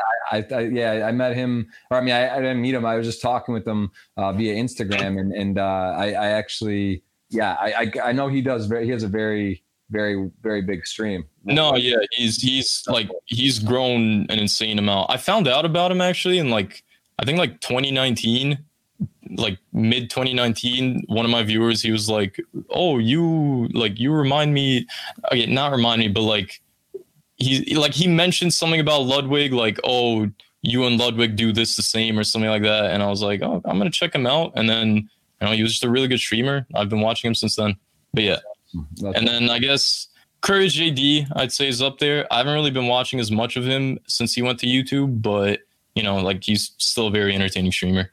And, and and talk to me about what that that means to go to YouTube because you get partnered on, and now it looks like uh, there there's some uh, the you, you know you can stream on YouTube. You, some people do multiple streams. They don't. They're not partnered and they stream like simultaneously. Yeah, yeah. thing called uh, Lula or something. Have you heard of that where you can like stream like three or four different things, YouTube, Twitch the same? Uh, I've heard of a program like that, but I don't know if it was that. Something like that, but like anyway, like uh, yeah. what benefits to you, and, and is that something more common? Because YouTube's like making a play at getting people. And then there was the, the network Microsoft did mm-hmm. called it failed, I think, right? It just Mixer, yeah.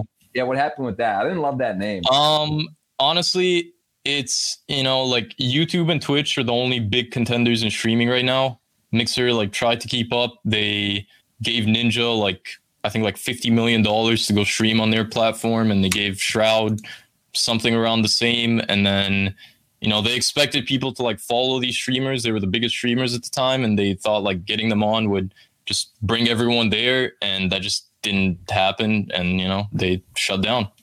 But in my opinion personally i don't think streaming to multiple sites at the same time is a good idea. Like i i don't think streaming to twitch youtube and you know facebook whatever else like simultaneously i feel like that hinders your content a little bit.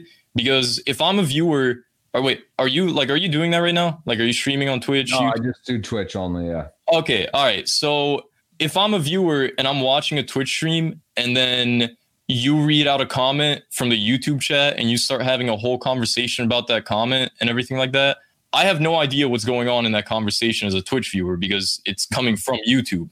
So if I feel left out of the conversation, I'm gonna leave that stream. And then when you're like when you're trying to keep up with all these different chats and all these different things at the same time, you can't really like be right. yourself and be entertaining. So I don't know. I just like there's yeah. definitely people that have found success doing that, but that's how I personally see it. Yeah, it seems kind of crazy. I'm looking here. I mean, Ninja. I just searched him. It looks like maybe he's not on that long, but you know his numbers are. It seemed like probably down a lot from the peak. Do you think people was there backlash for him leaving and coming back? Do people really care? Um, perceived as there. I mean, obviously he's got to take that money, right? You get. Yeah, no, I think I don't think any realistically. If you're mad at Ninja for taking a deal like that, fifty million dollars for one year to stream on for one year. And tell me any sane person that would say no to that deal, right? right? Like no one. But part of the big reason like why his numbers aren't as high anymore is just because he came up on Fortnite. Like he was like the father of Fortnite, like the Fortnite streamer. Mm-hmm. And Fortnite's kind of died out. He kind of got bored of it, stopped playing. And before, when he was at his peak, his content it was catered to like children and stuff like that, where he was just kind of, you know, just doing what he could to like keep kids entertained. And that's not like the kind of streamer that he is or that he enjoys being. Like, because I've been watching Ninja like for as long as I can remember. He was one of the first streamers I watched back in H1Z1, like 2015, 2014, 2016, something like that. So, like, I know like the kind of streamer he actually is. And now that the Fortnite craze is like dead and he's made all his money, you know, he's just kind of gone back to like the old him. And right. I personally find him a lot more enjoyable now, but you know, it's not really something that kids will watch. So that's kind of why his numbers are down a little bit. But you know, like still 8,000 viewers right 30 minutes after you start a stream, like that's still that's still insane. Like that's an absurd number.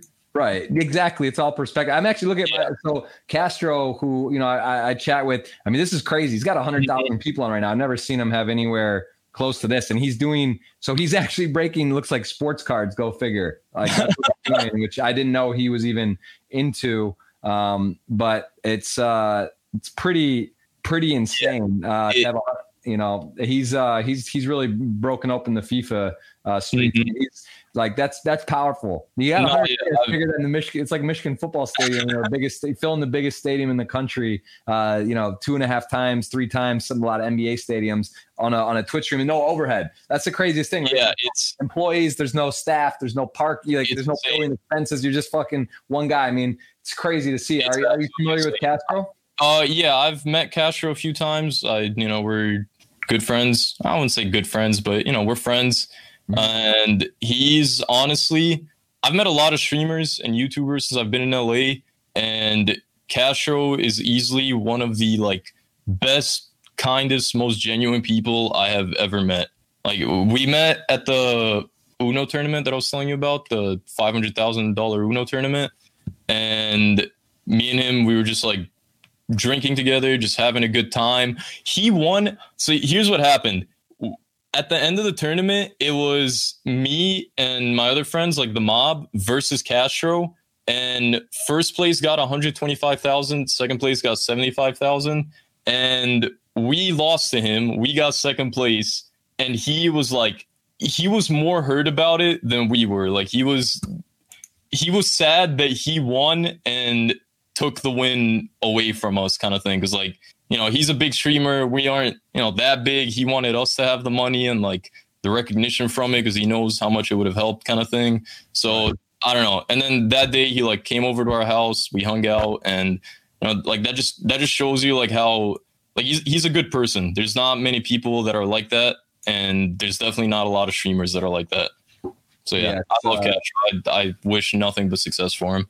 Yeah, it's crazy. I mean, he's. I mean, that's. I, I I'm wondering why. Like, it's it's strange to me that the like the the because I see his numbers. He usually gets like 20k or something to get a hundred yeah. here. Like, is it really the sports card? Like, what's going I, on? I, I don't know. I didn't like. I didn't really think sports cards. Like, he's always been like the main FIFA guy, but like, I did not think people cared about sports cards this much. I mean, I guess like, you, have no idea card, how wild it is. I'm yeah, so- no, like I, I, know there's people that like are really passionate about it and collect it, but I didn't think like this many people were interested in it, kind of thing. I, I mean, I'll just tell like I, I don't want to. I, mean, I've spent. Uh, I talk a lot about this now because I've gotten really in, into it. But like for example, a Jordan Nine rookie card like was fifty five hundred, and Jesus. in in uh, summer of 2018, I, I picked up a couple, and they uh, they're at like thirty eight thousand now. They just sold the other day. Thirty eight God for, a- for a nine. A ten was thirty k two years ago. It, it went for two hundred and forty thousand right now. So like Yeah. the last two years. I mean, and soccer, I think soccer is like a, ridiculously good buy right now because, um, you know, uh, Oh wait, wait. Um, okay, I just saw a comment in your chat that kind of explains it. J-Rag, he just said there's a big event FIFA right now, Team of the Year. So that's that's probably why Team of the Year is where they release like the best players on FIFA Hmm. to like for people to like buy and unlock and stuff. So a lot of people are probably in there for that. I don't know what these like the actual cards have to do with that though. Maybe they did some sort of thing where you can like unlock these people in the game oh, through they your just did a Diego Maradona right there. Oh, I- okay. Is that a signed Diego Maradona? Yeah. So, I mean, I think Yeah, that Yeah, wait, that's insane. that's Jesus. got to be a ridiculously, ex- uh, no, for sure. Look at the chat. They're going crazy. uh, Jesus, that's insane. that's, that's honestly, that, Good that's, that's an expensive card. Uh, yeah. I, I, I know that. I mean, he obviously passed away. Uh, Yeah, that was that was sad. Yeah. Um, just uh, I'm trying to see that. Wow. So yeah, right. maybe like maybe they're I, I just, I just literally it's funny because I mentioned earlier and he's just he's uh he's like you know the the fact that he's um that he's uh it's just crazy that he's actually doing sports betting. I've never I did not see that uh he was in that. So anyway, I, Oh, sports cards it's a whole other topic. I'm just telling you you may uh you may you may you may you may want to take a look. I'm telling you it's the next uh I think it's the next the next deal. You know, it's I'll, the next no, I'll uh, definitely check it out. Like I didn't think it was like that big or that huge. I know like Pokemon cards, people were going crazy for them like Yeah. over the last like three months. So I mean, it makes sense that like football cards or soccer cards, whatever you want to call them, would go crazy. Yeah, and I, and I, um, the, it's it's it's uh it's just I, I don't I don't even I, again I get I can go down a rabbit hole on this so I don't even want to uh, go go there because I'll just tell you take it seriously check it out. There's actually my buddy has a place they have a brick and mortar. Have you heard of that coffee breakers in LA Uh, no. they opened a live store. It's like Steve Aoki Dan Fleyshman. They got like a store where they have a, they have all the merch they have uh Wait, uh, Dan Dan Fleyshman, where have I heard that name? He does like 100 million CEO thing, like a program, and he's he's on all over social media. Like you, you, you might, Uh. I've probably just seen him somewhere around. um, but yeah, he's you know you, you know uh, Sean from Jersey Champs, Sean Kelly. No. No, I gotta. You're in. You're right in the hub of like I know so many interesting kind of uh, different little industries out there. We'll have to we'll have to talk afterward and get you connected Oh, with sure. guys out there. For sure. I'd great area. Um, all right, well let's uh, let's get back some questions because we Yeah. are we've got some good ones here. What's your favorite hand in poker besides aces? Obviously, what what's a hand you like to see? It's just like fun. You just I- love it. I love uh I think I don't know why, but I just love playing eight four suited. That's that's like my favorite like personal hand. I it's not the year you were born. So any any numbers? Is it the numbers you like, or just seems to be Um, just a random one? it just whenever I play with my friends and we're in one of those moods where we're just like throwing money around and we don't really care and like whenever I play that hand, it just always wins. That, that like that's my saying. Like eight four suited always wins because it it Yeah. somehow does. It's I whenever I play it, I either flop trips or hit some sort of like weird straight or a flush. It just I don't know what it is. It's the poker gods blessing me, I guess, for having faith in them. But it just always hits. I don't uh, play in like tournaments and stuff though, only with my friends though. but yeah, Yeah, that, that's that's very interesting. I like Jack Four suit. That was like one of the original hands. I just same thing. I just felt like it's obviously not a great. It's disconnected. Can't Yeah. get straights. It's like not a very good hand. It just Yeah. like same thing. I feel like I made full houses, and it would just kind of come, and it was a, it would just be a, a fun a fun hand to hit. So everyone's got their own. Um, exactly. Whenever we first started, I believe it was Jack seven suited. Like that was the hand. Like if we ever got that, that was like we were always playing that hand. that makes more sense too, because that's like uh, that is got connectivity where you could flop a straight. You know, Jack Four suit. Yeah. A straight. It's just kind of a Yeah. random. Um, I mean, hon- honestly, we weren't even thinking about it like that. It was just like, oh look, Right. Jack Jack Yeah, suited. I love it. I love it. Uh, so this is a little more serious question. Are you happy with your job and lifestyle? We kind of covered this, but I guess want to hit this one more time because you know Reckful, who actually I played in a special Yeah, yeah. streamer event in Vegas at the Aria, did the commentary for. Met Mhm. him. Up, seemed like a very upbeat guy. You know, he has a huge following. Uh, committed suicide in this past year. Yeah, Um, that was tragic. like put some tweets out right before and it was very heavy but you see you've heard like there are you know again the the burnout is real twitch Mm. there's people on a computer it can be lonely um you know my dad even was making some notes and was like man like he was like it just seems like this is like this type of li- like in general gaming lifestyle can be very lonely and and, and hard Yeah. what, what are what are some uh I, I mentioned this earlier we talked about it a bit but give me a little more like what are there are there are there groups for this? Are there stuff you, are there things that you try to limit to not do? And have you found yourself kind of in a big funk? You said you just took a break for a bit as well but like yeah. how do you sort of cope with this Um, And- my like my my break mostly has to do with there's just a lot of like big decisions on my mind right now a lot of big important like things that i got to do that are going to happen very soon and it's just it's really stressing me out and i'm a very open and honest person with my stream but these are the things that like i can't really talk to them about yet.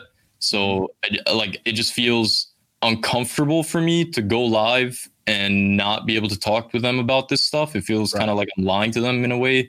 Mhm. but yeah no the the streamer lifestyle it's it's a horrible lifestyle. Like honestly it's just it's not like it's not healthy for you. It's not good at all. And that's that's why you have to have like a real passion and really love streaming f- to make it work. Because if you're just doing it to make money or because you want fame or whatever and let's say eventually you do get that money or that fame now what? Like what are you streaming for now? Like you're not you're not going to enjoy yourself doing it because you already got you already achieved your goal with it. And now you're just kind of like going through the motions and trying to you know recapture the lightning in the bottle sort of thing. And it's just it, like it's going to wreak havoc on your mental health. But you know it's like it's one of those things where you have to sacrifice your mental health for a little bit to get to where you want to be. And then you know you just kind of after after i don't i don't really know. Like i like the lifestyle itself like think about think about what you do as a streamer. You like sit there for eight hours every day and live stream you don't go out you don't make friends in the real world you barely see your family or talk to them. And you know you're very isolated from the real world. And like it's not a problem when you're fully immersed into the internet but then as soon as you come out of that immersion for a little bit whether you know there's no good games to play or i don't know something took you out of it for a little bit like you're gonna realize like holy shit my life is you know pretty sad kind of thing. Yeah. i don't know yeah but it- me it's like tricky it's it's very tricky yeah Um, it's tricky because it, it's so it's similar to a lot of things, you know. Like uh, actually, so my my roommate, one of my best friends for for you know over uh, it's going on 15 years. Michael Phelps, the swimmer. I'm sure you, you know of him. Yeah, I lived with him for seven years. are you serious Yeah, but I mean, he's like the poster, poster boy for for mental health. Like he, yeah yeah and he's gone. You know, it's hard. And, and Olympians, I didn't realize this, but you know, they have some of the most uh, the most depressed because like they train their whole life, Yep. four years for like one, you know, one event yeah thing. You know, you you don't medal, you don't make it. You do medal, you win, you hit the high Yeah. gold, and then Yeah. what? Like now you're back and like it's hard to get back to those things. So it's similar to streaming. You know, you become a ninja, you hit, you, get a Yeah. sponsor 100 Thieves, you become a sponsored streamer. It's all great, but then you're kind of almost like in it, it can feel like a trap because like a like, bubble all right, I made it to this level. I got to do this, or I'm going to fall off. Or oh my, and there's it's such a numbers dominated thing. Like same thing with Instagram. I put a tweet out or a thing. How many people like it? Is engagement there? And it's like kind of like a, a, a endorphin, Yeah. like more. Yeah. Like I get this thing, and you know, it's it's it's it's tricky. And then I think like ultimately, what I found that works uh, is balance. Like I like to come on, do like a couple weeks and do stuff, but then if I, you know, then other areas of your life, you know, I got a wife and kid. I've got yeah for sure responsibilities and you kind of like balance i think that's the ultimate word in life is Mhm. uh is is is but it's easier said than done and i think in streaming you got to be really careful because if you're not regimented you have a schedule you have a plan Yeah. and you're realistic you can easily get caught in a uh in a complete kind of kind of bizarre kind of. For sure and and what you said about balance like that's one of the biggest reasons why I don't like living in LA and why I'm looking to move back home with my family is just because when you move to LA to like pursue a like a career as a content creator, you're it's not like it's not just a career now, it's your entire life. Right. Like I'm living with three other streamers. All of my friends, all the people I know, they're all streamers or YouTubers or something in like the entertainment industry. And you can never escape it. Like there's nothing you can do where you can like like get into a space where you just don't think about it anymore. So you're just constantly thinking about it and it's so draining. I like I I personally just want to move back home so I can be with family, so I can have that sort of balance where you know I can talk to people that don't really know anything about any of this and just kind of like live a semi like a normal life in a, in a sense. Right. Makes so, yeah. makes makes a lot of sense. And and uh, I mean, so you kind of you tried this house idea with these guys, and and when I actually did mm-hmm. a stream house with uh, three others: Matt Staples, Jamie Staples, Kevin Martin. We went to Montreal. Oh, yeah. Did like yeah. a long stream house. It was a lot of fun, but it's a bit, you know, it's pretty intense too. And, and there is kind of nice to have your own space. And yeah, again, I think it's cool to try stuff, do different things, see what works, and and ultimately um, do do what works for you. So you know that's cool, man. I, I, got like I said, I got a studio built for podcasts at my parents' yeah. house in Michigan, and once now the poker part, you know, it looks like it's going to be legal in Michigan, so I'll maybe do some streams. But yeah, it's cool to have kind of options and, and and bounce around and, and take some breaks. So yeah, man, I think we're really aligned on a lot of stuff. So it's good to hear that you're thinking about it and actively because yeah. I've done it myself. I've done it too, and I got stuff pending, personal things or whatever it is, if something's heavy and weighing on you, it's on your mind, and you're like having to deal with texts and and situations. Yep, yep. It's not easy to just go and stream and be like every like you just because you can't. You're like you're like not I, there, and it's it's tricky. I you know I don't I don't like to like hide my emotions if like I'm if I'm feeling bad or if I'm like depressed or whatever. I'm not like I don't. It feels fake to like go on stream and then put on a smile and act like everything's fine, you know. But and, I, and honestly, like I feel like that's like one of the things that's holding me back from growing and just you know getting bigger and bigger and like doing this more consistently like if i was you know if i manned up a little and like all right fuck that shit like i'm gonna go on stream and just you know be happy and entertain people like i'd probably be streaming a lot more and i'd be growing a lot more and i'd be making a buttload of money but i just wouldn't be happy personally. And yeah. also, if, I mean, if i'm not happy then what's the point you know, I'm I've been streaming for five years, let's call it four or five years. So I'm 34, a little bit later for kind of like a gamer streamer type yeah. deal. But you know, looking at it to be 22 and to have an 80,000 following and have a deal and stuff at 22 years old, it's pretty cool, man. Because like you know, you're still young, you don't have you don't, you don't have a, you don't have kids yet, you don't have looks, you know, you're just at a time in your life where you can really experiment, do stuff. Mm-hmm. It's kind of hard to to you know for to, to to go at it if you're in your 30s or you know, like you're not going to see many 40 year old streamers just pop up and start streaming. But uh, you know, no, that that's true. But you kind of like you're you're already in it. Like if you age is okay, it's one thing to just start off fresh when you're like in your 30s. That's probably not the best idea because there's probably a lot, you know, mm-hmm. a lot of other things that you can do.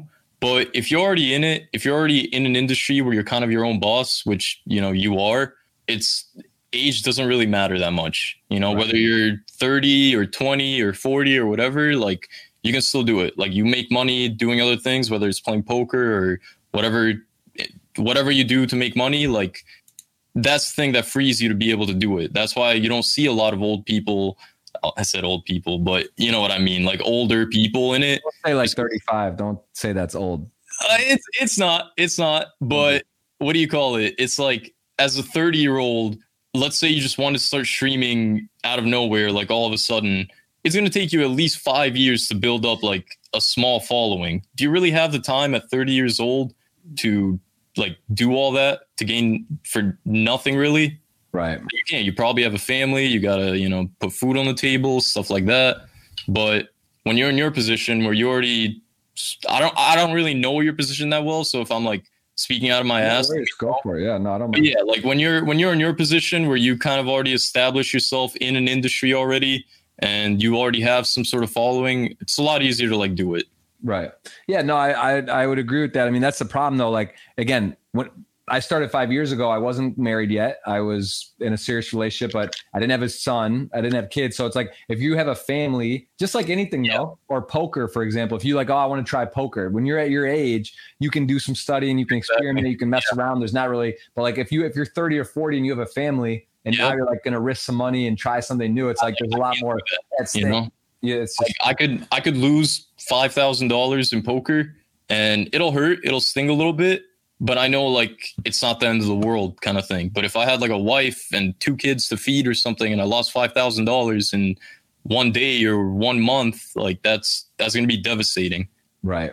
Yeah, it's uh, Yeah. uh, exactly right. Uh, what about sports? Do you play any sports? Um, I used to play soccer until high school, and but right now, not really. No, No. I, I I don't. It's it's bad, but I don't get any sort of activity in me. What what was the uh, what was the first game you streamed ever that you turned on and played? Um, H1Z1, I think this was back in like 20. Do you know what H1Z1 is? Yeah, I remember it. Okay, yeah, it's the best battle royale game ever to come out, and no one can argue that. If they argue it, they didn't play it. But yeah, occasion I would just me and my friends would just grind it all day, and every once in a while, this wasn't like I didn't like start streaming at this time. Like I would stream once every like three or two months whenever I felt bored or whatever. My friends wanted me to stream. I just do it for them, get like two or three of them watching. But when I really started streaming, like actually took it serious, my first game was Fortnite. And at the time, I really did enjoy Fortnite. Like I loved it. It was one of the best games when it came out, and you know, it was fun. And and what like a guy like Ninja that kind of just is I I mean you could I guess probably arguably or maybe the most notor- notable streamer or, or biggest Yeah. sport. I mean it was or is whatever got the biggest deal. He was you know the face poster boy. Still still has massive following. What uh what do you believe? Is it because is it right place right time? Is it that Fortnite was the most popular and he was the best streamer for Fortnite? What what is what made him It- so popular? Okay, Fortnite's popularity when Fortnite first came out, it was in beta like for about two weeks, and everyone hated it. Fortnite was a joke. Like no streamers were playing it. Nobody was really playing it. My friends and I, we started playing it. We we got into it pretty early, and then what do you call it? Ninja. He at the time he was streaming. I think Battlegrounds or or yeah Battlegrounds, and he was like a. I think he was getting like two to five thousand viewers at the time. I could be wrong. I'm not sure, but he switched. Like he just dropped Battlegrounds and he just played Fortnite full time. And for the first like two weeks, his viewership just plummeted. But then after that, when the game started getting more popular and stuff, he was the only streamer that was streaming it. So when everyone wanted to go watch it on Twitch, they were all going to Ninja. There was there's literally no competition for him. And then when people started seeing like the crazy numbers he was getting, he was getting like 20, 30k viewers at the time. And keep in mind, back then, like that was an insane amount. That's like the equivalent of like 100k now. So when everyone saw that, that's when everyone started streaming it. And as more people streamed it, more people started watching it. And then Ninja was the number one. So they all kind of funneled into his stream. Wow. And then, yeah. Was that just good? Was that just him being uh going contrarian, thinking ahead of the curve? Do you think he just believed the game I- was good, or like how did he? How was he able to just like do that, take the hit, go for it, and gamble on like what he was doing? I mean, it just seems like such a wild play. To, Yeah, Ninja is a very smart guy, especially when it comes to video games and like especially when it comes to content creation, how the internet works and how Twitch works.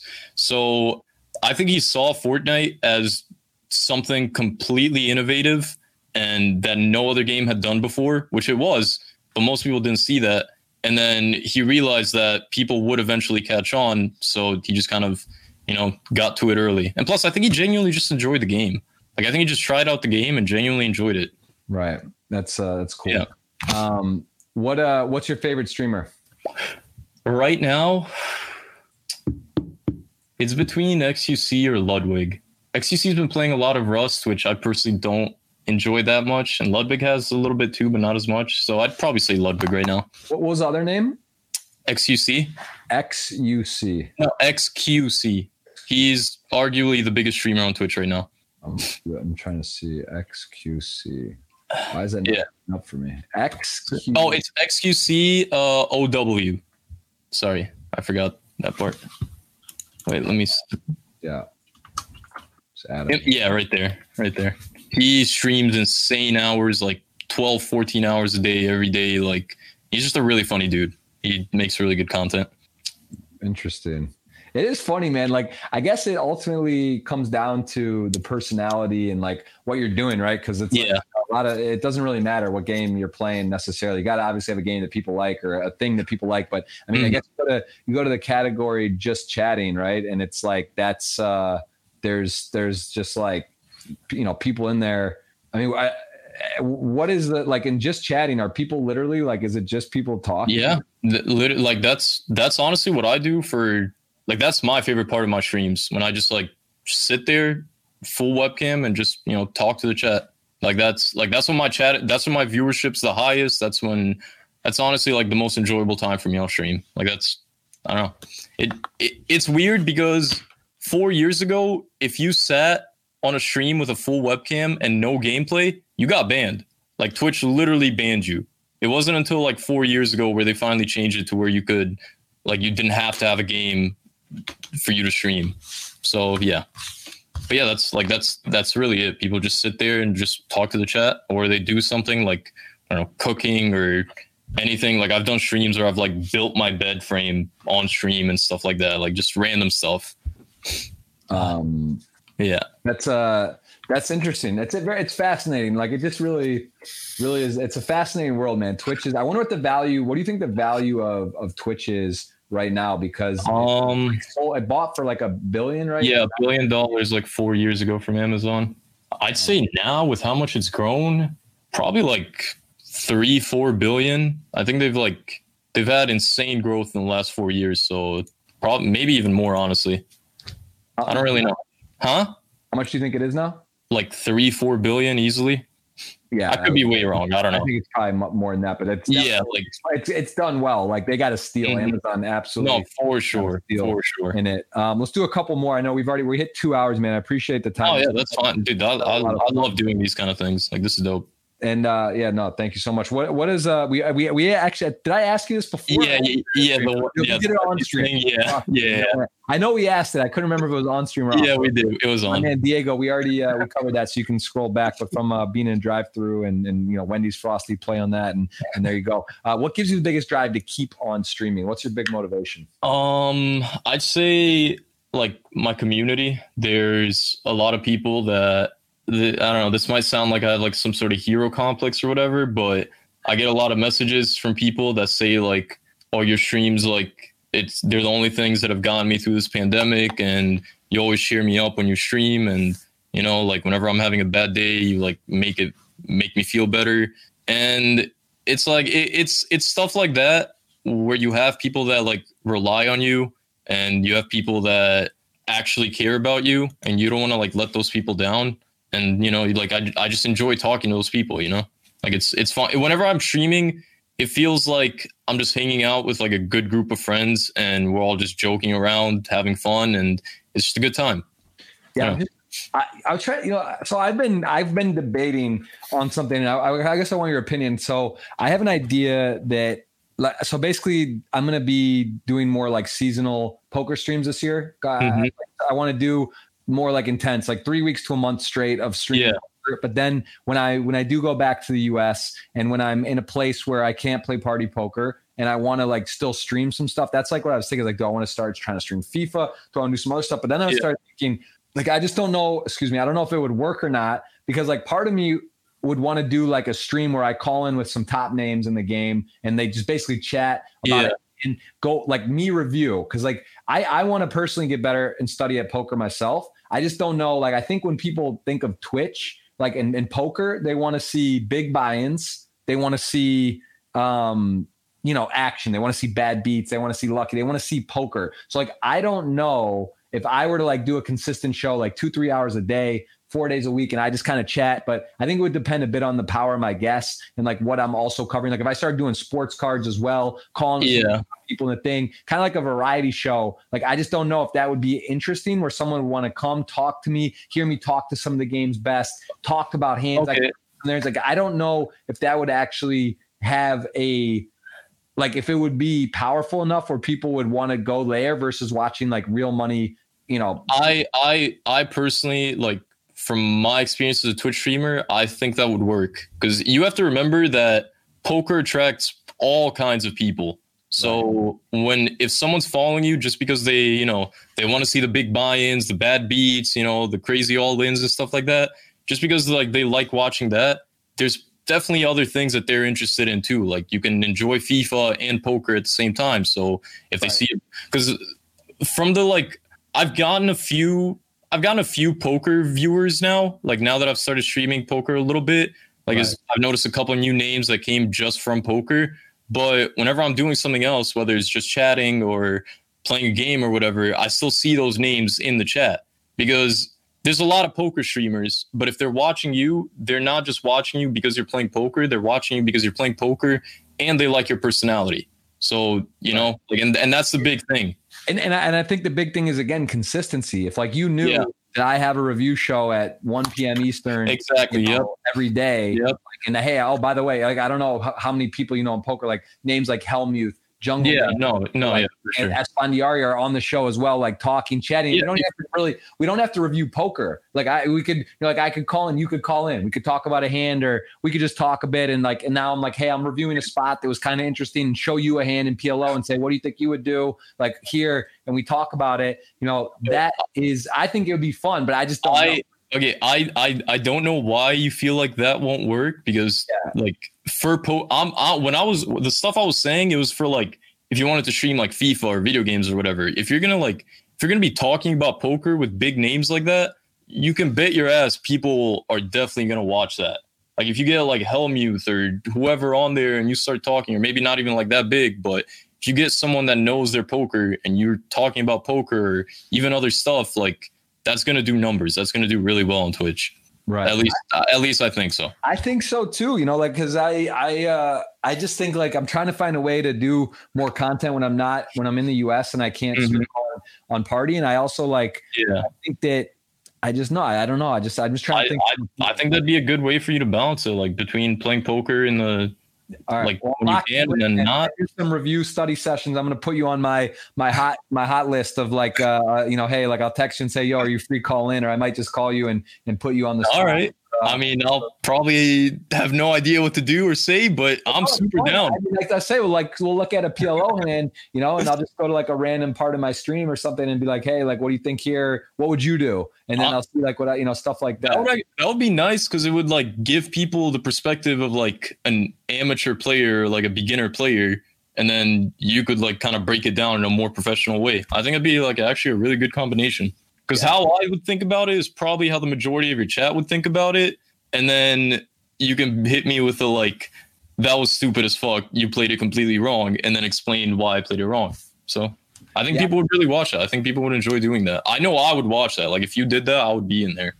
Well, I, I love to hear that. And what, what do you, what would you suggest though? Would I do poker though? If I'm doing like poker coaching strategy and having poker guests, would you go in the poker category or do you think just chatting would make more sense? Cause I'm not actually playing poker really. And that's Um, like, I'm reviewing poker. Okay, I have a weird thing. Whenever I stream poker, I don't like going in the poker category because you know how it is when you stream poker. You get all these like chat pros, as Lex likes to call them or whatever, Mhm. that just hound you about every single hand, constantly tell you how you played wrong and you how you're stupid and don't know how to play poker and this and that. Right. And I just don't want to deal with that. I don't want to like at all. So I just stay in just chatting. But you, you're you're actually a poker pro. You know what you're talking about. So I'd recommend going in the poker category where you can actually get like poker viewers. Right. Yeah, I think it's a tricky one. I, I've never tried just chatting. I guess that's also probably a really competitive director. Yeah, no, it's it's easily one of the most competitive categories. So unless you like, if you're doing something that has like a specific in, in, interest, I definitely like recommend going in that category instead of just chatting. Um, uh, interesting. Okay, I'm I'm very interested. All right, let's take a few more here, and then listen. You're going to be coming on on uh, on this show that we're going to be Oh. doing soon here. So we'll, we'll would love to. more. Whenever whenever you need me for anything, I'm free pretty much anytime. So I love it, man. I appreciate that. When when when you was become a sponsored player, when are you going to become a sponsored player? Is that a, is that a Uh, to be a sponsored poker guy? I I would love to get sponsored by like some a poker website like that, like how you have party poker. I I mean I don't really it has to be a website that I can play on like ACR or whatever, but yeah, I I would love to like work with them or just anything in the poker industry. Okay. Because I'm when it comes to sponsors, I don't like taking sponsorships unless it's something that I actually like like or use. So, you know, like I, I, don't, I don't know. Like I don't have I don't have any personal sponsors just because there's nothing that interesting that I really like that I would like want to advertise to my viewers right now. But if a poker company came up to me and wanted to work, I'd be so down. All right. Well, we'll uh, we definitely should should uh, should talk about that uh, again. We'll talk about that afterwards. Mm-hmm. Um, for, how did you get into poker for the first time? When did you start playing online poker? Who who introduced you? Um, I when I well when I got into poker, it was I think back in like 2016, 2015. I found out that they like played poker on TV, and I was just like randomly scrolling channels at night one time, like 3 a.m. or whatever, and I saw that they were in like a poker tourney. It was like a final table of I don't know, it was some sort of WSOP event, and it was just like old broadcasts of old tournaments and stuff. And I was just like, I was hooked. I loved watching it. And then for two or three years, I would just like watch them play. I had no idea what was going on. Like I knew I learned the basic rules, like which hands are better than which, but I knew like absolutely nothing. Like a guy would have like two seven offsuit, and I'm like, why is he folding that kind of thing? So then after that, when the pandemic hit, my friends and I we were just like staying in Discord till like 4 a.m. every night because none of us had anything to do, and we were like, hey, we should play on Prominence Poker. Like we should just you know play like a five dollar tournament or whatever. And then we kind of started. We had no idea what to do. We played every hand. We went all in pretty much most of the time. It was just like like very casual poker, like when you first get into poker kind of thing. But then we like you know we got more and more into poker. Like we wanted to get better and stuff like that, and we did get better over time.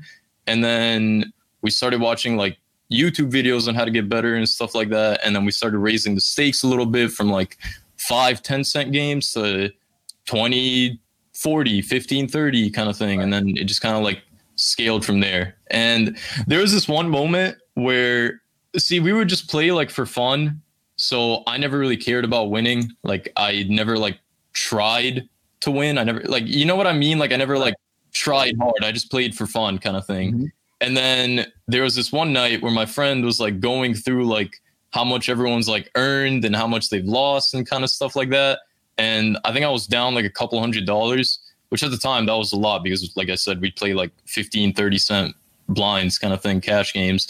So they all started cooking me for that.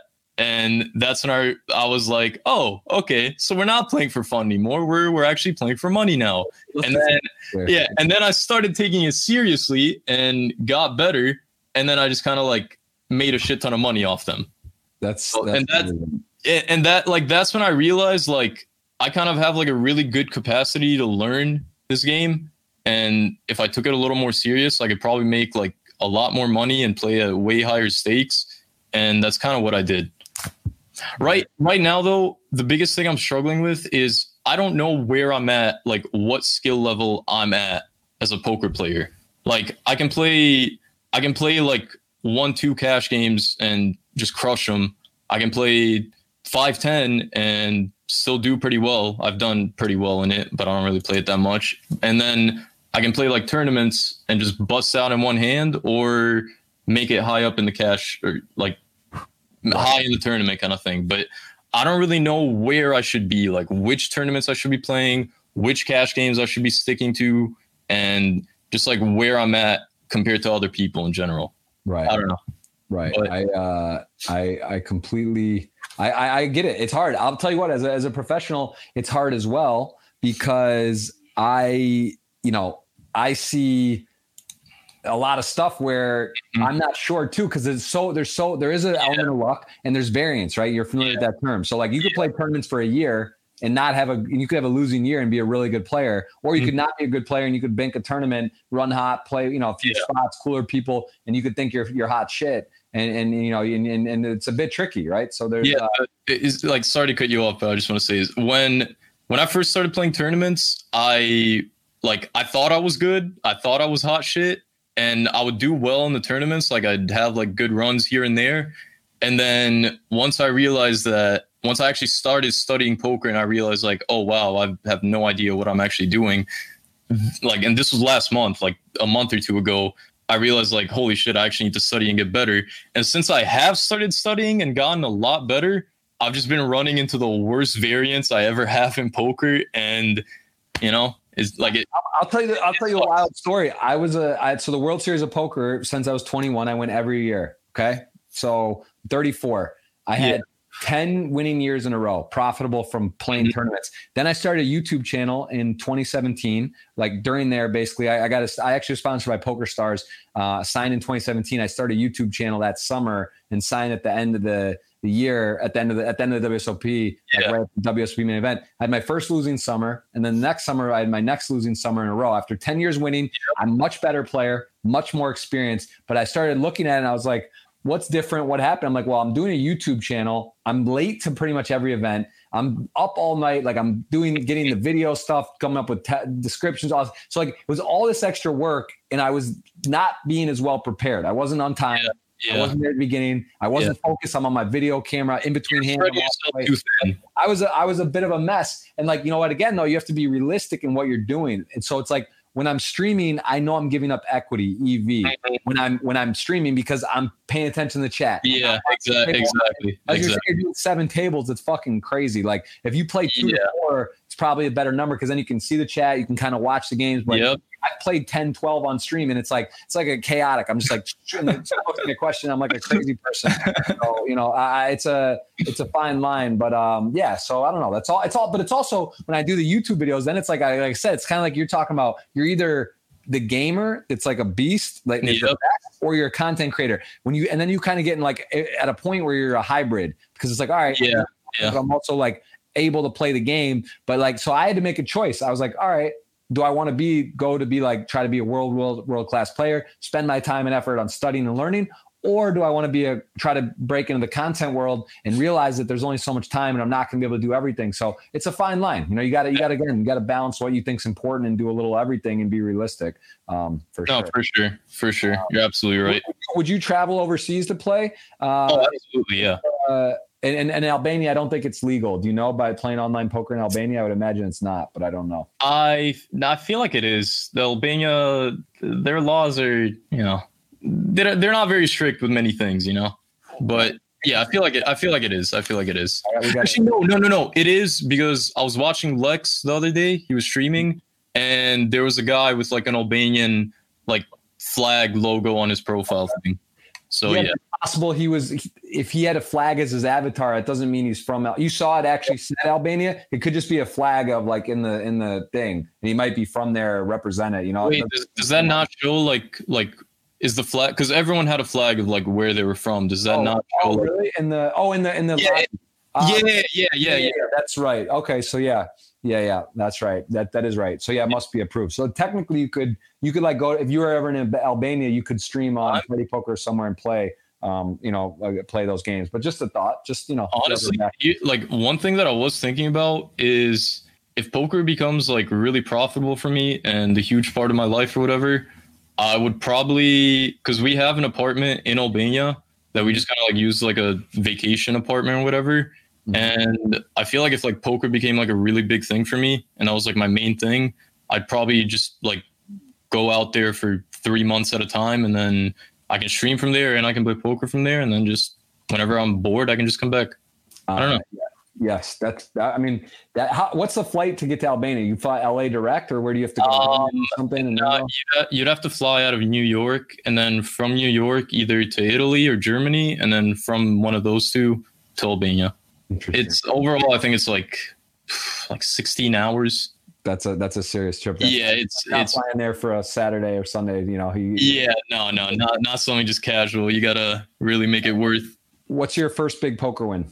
Um, my first big tournament poker score or like a cash game that you got hot in.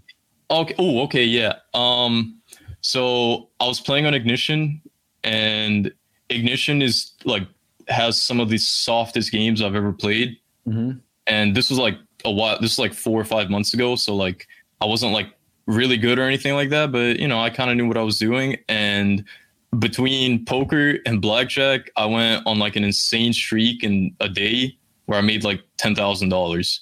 And that's honestly like the bankroll that I'm still using like to this day to play poker. That's I it okay, it was actually it was a little degenerate of me because I made 10 grand playing blackjack. I had like I made like 500 bucks playing poker, and I was like, fuck it, I'm gonna go into blackjack with this. And then I turned that into 10 grand, and then I kept going, and I lost like four or five grand, and I'm like, okay, I'm done with blackjack now. And then I went back into poker, started playing, I think it was 10 20 or 5 10, one of those. And I just went on like an insane streak, made like four or five grand. So, you know, that's just kind of what I've been on since then. Very, very cool. Uh, but I'm not going to lie, this last month, I have lost a lot of money.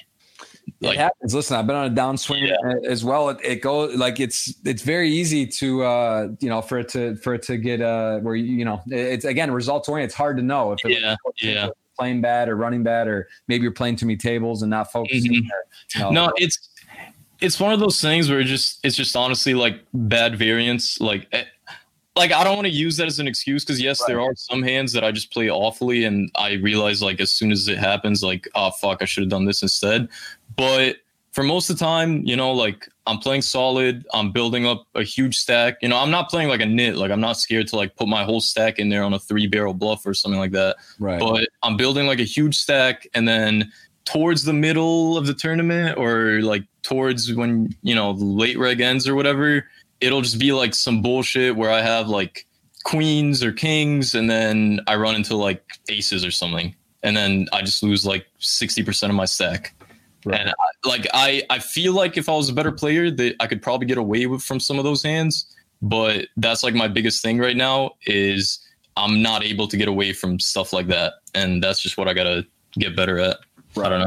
It's uh it, it's it's it's kind of it's kind of a weird it's it's a weird it's a weird thing, man. I'll tell you what. That's like the one of the hardest parts in poker is to to get honest feedback and understand how you're playing because it's just so easy to justify a thing or yeah. Because like here's the problem in a tournament. Let's say you get knocked out of a tournament and you have ace king and a guy's yeah. jack, right? Yeah. It's easy to just say I got unlucky, but that's not where the tournament was won and lost. You might only have 15 big blinds and that's mm-hmm. the last hand. But what about the hand where you paid off for most of your staff. Yeah, exactly. Those, like those are the hands I'm talking about. Really hard. Exactly. Yeah. Like I'm. What if I have? If I have say 80 big blinds and I'm one of the chip leaders in the tournament, and then I lose like 30 or 40, that's pretty much like where the tournament ended for me. If I don't bring it back, you know. At least that's the way I see it. Yeah, it's uh, it's exact. I, I agree with that. Um, well, yeah, that's that's right. What what inspired you to stream? You you saw people doing it. You were in college. Like, what actually like? Um, it was stream? Honestly, it was one of those things where I've always wanted to stream just because like it looked like a lot of fun. I mean, like you're playing video games with friends and people are watching, like that just looked fun. And then but I didn't have the money for a computer to stream. And then in like 2016, late 2016, early 17, I ran into some money. I was finally able to like build a computer. It was a very shitty computer, like could barely handle streaming most games. And you know, like I, I've every time I played with my friends, like they're always like, dude, Frosty, like you should stream, like you're funny, you have like a good stream personality, this and that. And I never really believed them because I was always like, why would anyone like want to watch me play video games? Like I'm terrible at them. I don't really think I'm funny at all. So it's like, what reason would they have? And then, you know, one day I was like, all right, fuck it. Maybe they're right. Maybe I should start streaming. And I just kind of did. And it picked up from there.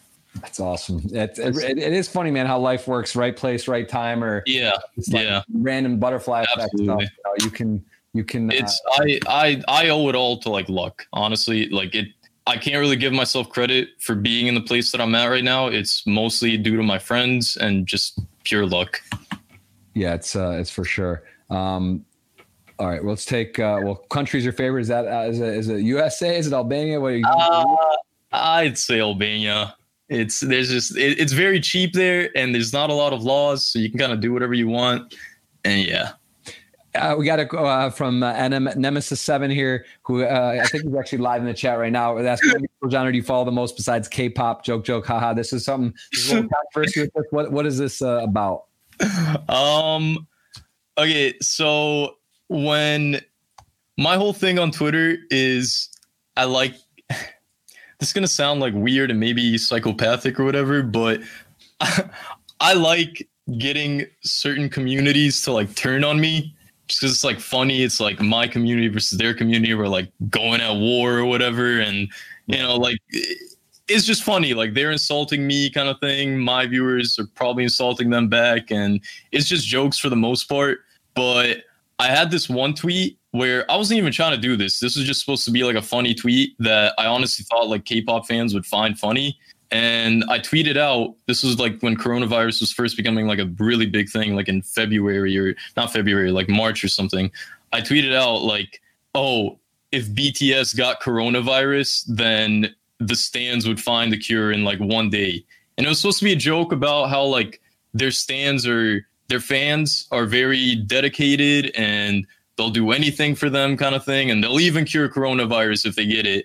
And then a lot of them took it as me wishing coronavirus on them or even making it like a racial thing because they're like they're an Asian group. And at the time like you know like Trump with the whole China virus bullshit like so they thought it was like it had like racial hatred behind it or whatever. It didn't. I just picked them because they're the biggest like pop group in the world right now and they have the most dedicated fans but yeah that got into like a whole thing and that's pretty much it honestly like that like that's the, that's really it like we just got into like a whole community war it's kind of a stupid story honestly yeah, I thought those just people know though. Look, the people are out there asking questions about specifically. Um, your tweets get a lot of engagement. You, you feel like how often are you are you on Twitter? I see here you got a nice nice score score. Uh, yeah, that, that was that was honestly like the best score I've gotten all month. My bad luck finally ended. I feel like I played really really well in that tourney, but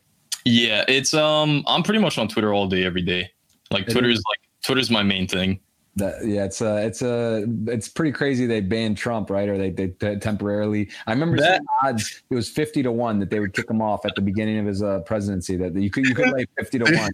That they They're really like gambling odds on everything, huh? Oh, you can bet just about anything. Bro, back in 2017, like during the summer of 2017, I was such a sports betting degenerate. That's how I made the money to buy a computer and like start streaming and stuff. My friends and I, we just like we'd put money on the NBA, NFL during the Super Bowl. We like I think I put like over a thousand dollars on five different like prop bets where it was like how long the national anthem would last, the color of the Gatorade, who Tom Brady would think first if he won, right? Like just random shit like that. And yeah. it, oh, it's crazy. It's a federal it, level. It's it's yeah. federal level now, and it's uh it's everywhere, man. It's, it's just fun, man. It's just you know, it's just it's a good time with your friends it's it's very very very cool. All right, well let's uh and when this tweet here, uh you wrote "sex is temporary, gaming is forever." This thing got a lot of lot of a lot of uh engagement. What what's up with that? What does that mean to you? Um, you know, like one of the hardest battles that gamers have to fight is: are they gonna game with the homies or are they gonna spend time with their girlfriends? You know, and like I said, sex it's temporary. You know, it ends it all comes to an end. Gaming, gaming is forever. Gaming is always there. Bros before. Exactly. It's it's literally just a variation of that saying. Yes. Yes. Bros before, yeah, I get it. All right, well, that's uh, that that yeah, it looks like people were relating with that. A lot of gamers out there. People, people love that one, man. I made, I turned it. People were asking me to turn it into like a flag, like a banner, and I did, and so many like frat kids bought that. It was, it's insane yeah that's uh that's i love it man. That's a that's a great great thing. Well listen we got we had a lot of engagement here. This has been this has been a pleasure and like i said i'm gonna i'm gonna be hitting you for call-ins at times so be be on standby. I need your uh me, to, hit me up. we're gonna have to upgrade the phone number you know i'm gonna have to yeah i'm gonna i saw you send me your phone number. I'll send you a text after this so you can have mine. Awesome and that did the uh let's do this though. Let's make sure we i got a nice little i hope this works because this is not my uh, main thing. But there is a retweet thing here. Let me get this tool out here. You ever? I don't know if you ever. This is a good thing to do for like giveaways and stuff. So this I yeah, yeah what is, the guy. Uh, this is uh. Let me see. I, I, just copied the link. Let me put it in here. Make I'm sure. looking for something like this. Yeah, it's. Uh, I'll have to get you in touch with the guy. He's, uh, he's really. Wait, is this uh DNP threes? Yeah. Do you know? Oh yeah, yeah. yeah. I'm cool with yep. him. Yep. So uh, let's see if this works. I think it is going to work. So this is for $55 ticket. Again, guys, we're going in. Yeah, 55, man. You know, it can it can start. It can parlay. A guy actually won a $111 ticket on my stream and he yeah. won like 19 grand in uh Jesus. Yeah. Um he messed I gotta find I gotta find where all, it, all it takes is one good run. I gotta, I gotta, I gotta find it. I gotta find it. But I'll, anyway, so here we go. 55. I'm gonna let you tell me when to roll it. Right now we're loading it up. So you are, you know, DNP3 man. That guy's really crushed it in that giveaway space. Yeah, he's, he's been killing it. He has absolutely been killing it. His Twitch is doing insane numbers. I, I just got a um I just got uh he was actually on my podcast and I did like a 2K computer giveaway with him. I gave uh, and did that for a nice Jesus and over Christmas. Yes, you could actually it was 2000 cash or 2500 dollar yeah, bro. I always see his like computer giveaway. Like every time he does a giveaway like that, it just always hits trending, like number one trending. It's insane. It's crazy. So yeah, I did that. I think I'm gonna do a PS5 one with him too coming up. Yeah, that that'll be huge. That'll be even bigger than the PC one because you can't even get a PS5. Yeah, that's exactly. So that should be good. All right, I'm gonna let you tell me when, and we're gonna we're gonna. We're All gonna right, roll. I'm, I'm gonna give you a countdown. Okay, Ready. three, two, one, go. Boom. I'm sure we're running it. Someone's going to win a $55 ticket here. Good luck. Look at that. Goody Poker. That is that name stuck out to me when I saw all the people that retweeted. Let's go. Really? Look at Yeah, that.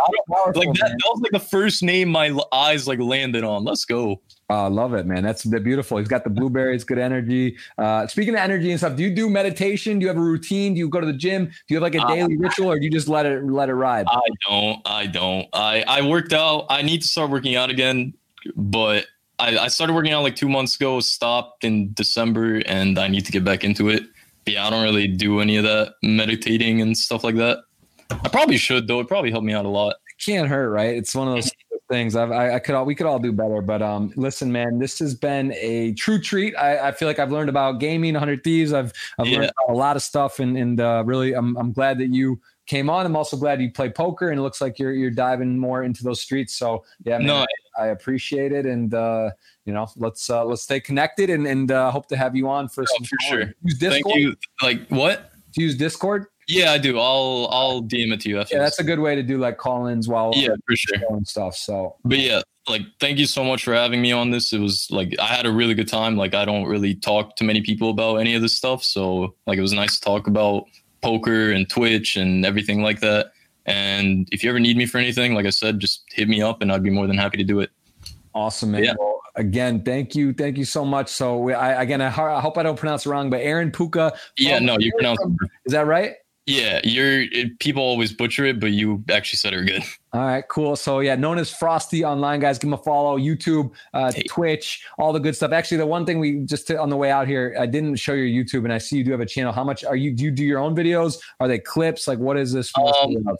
Most of them are Twitch clips. There's a couple vlogs in there, I guess, but honestly, I'm not like really that big on YouTube.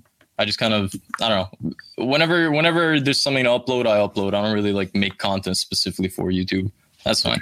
For sure. All right. Well, give him a follow on Twitch, Instagram, and it's fair, it's fair to say Twitter's your main. That's Yeah. the Yeah, most you're, sure. you're very active on. So again, thank you so much, man. Have a great day, and we'll uh, we'll be talking some poker and life uh, coming up on on this uh, this show. I guess I don't know. So I got ideas to see if it goes through. If it, if it does very well, we'll be able to look back. Because honestly, I'm going back and forth on whether I think it's going to be a success. But either way, it's like I, I be- personally think it will as a Twitch streamer. That's my opinion, but I'm excited to see how it goes. I'm excited to like be a small part of it. So Awesome. thank you again. I appreciate it. All right, guys. So again, Okay. that's number win 15 in the books, and Frosty's gonna ride off, and we'll see him soon. And Okay. we'll have uh, some more podcasts scheduled. Should be doing two or three a week over the next few months. So I'm excited about that. We're gonna we're gonna be really growing that, and uh, really really good time there with Aaron Puka coming in, man. Frosty dropping knowledge, hundred thieves. Uh, the mob as well as a part of for um, gaming and, and knows his stuff. So I really learned a lot, and I appreciate you guys coming in. And I am actually planning to stream later today. I need a little food, a little break. There's a $2,600 buy and 8 million guaranteed. And also I got to run by an idea. I want you guys to let me know what you think about this kind of review show, studying, kind of plugging hands and, and do some stuff where I think you guys will really like it. And we'll have some, uh, some guests involved. And then that's going to start next week, I believe for, for you as well. So thank you so much. Cheers. And hope you enjoyed it. And um, I'll see you guys soon. Thanks for listening to this episode. It was brought to you in partnership with Party Poker. Go to partypoker.com to play tournaments, cash games, and improve your poker game. Make sure you subscribe to the podcast to hear all of my future episodes.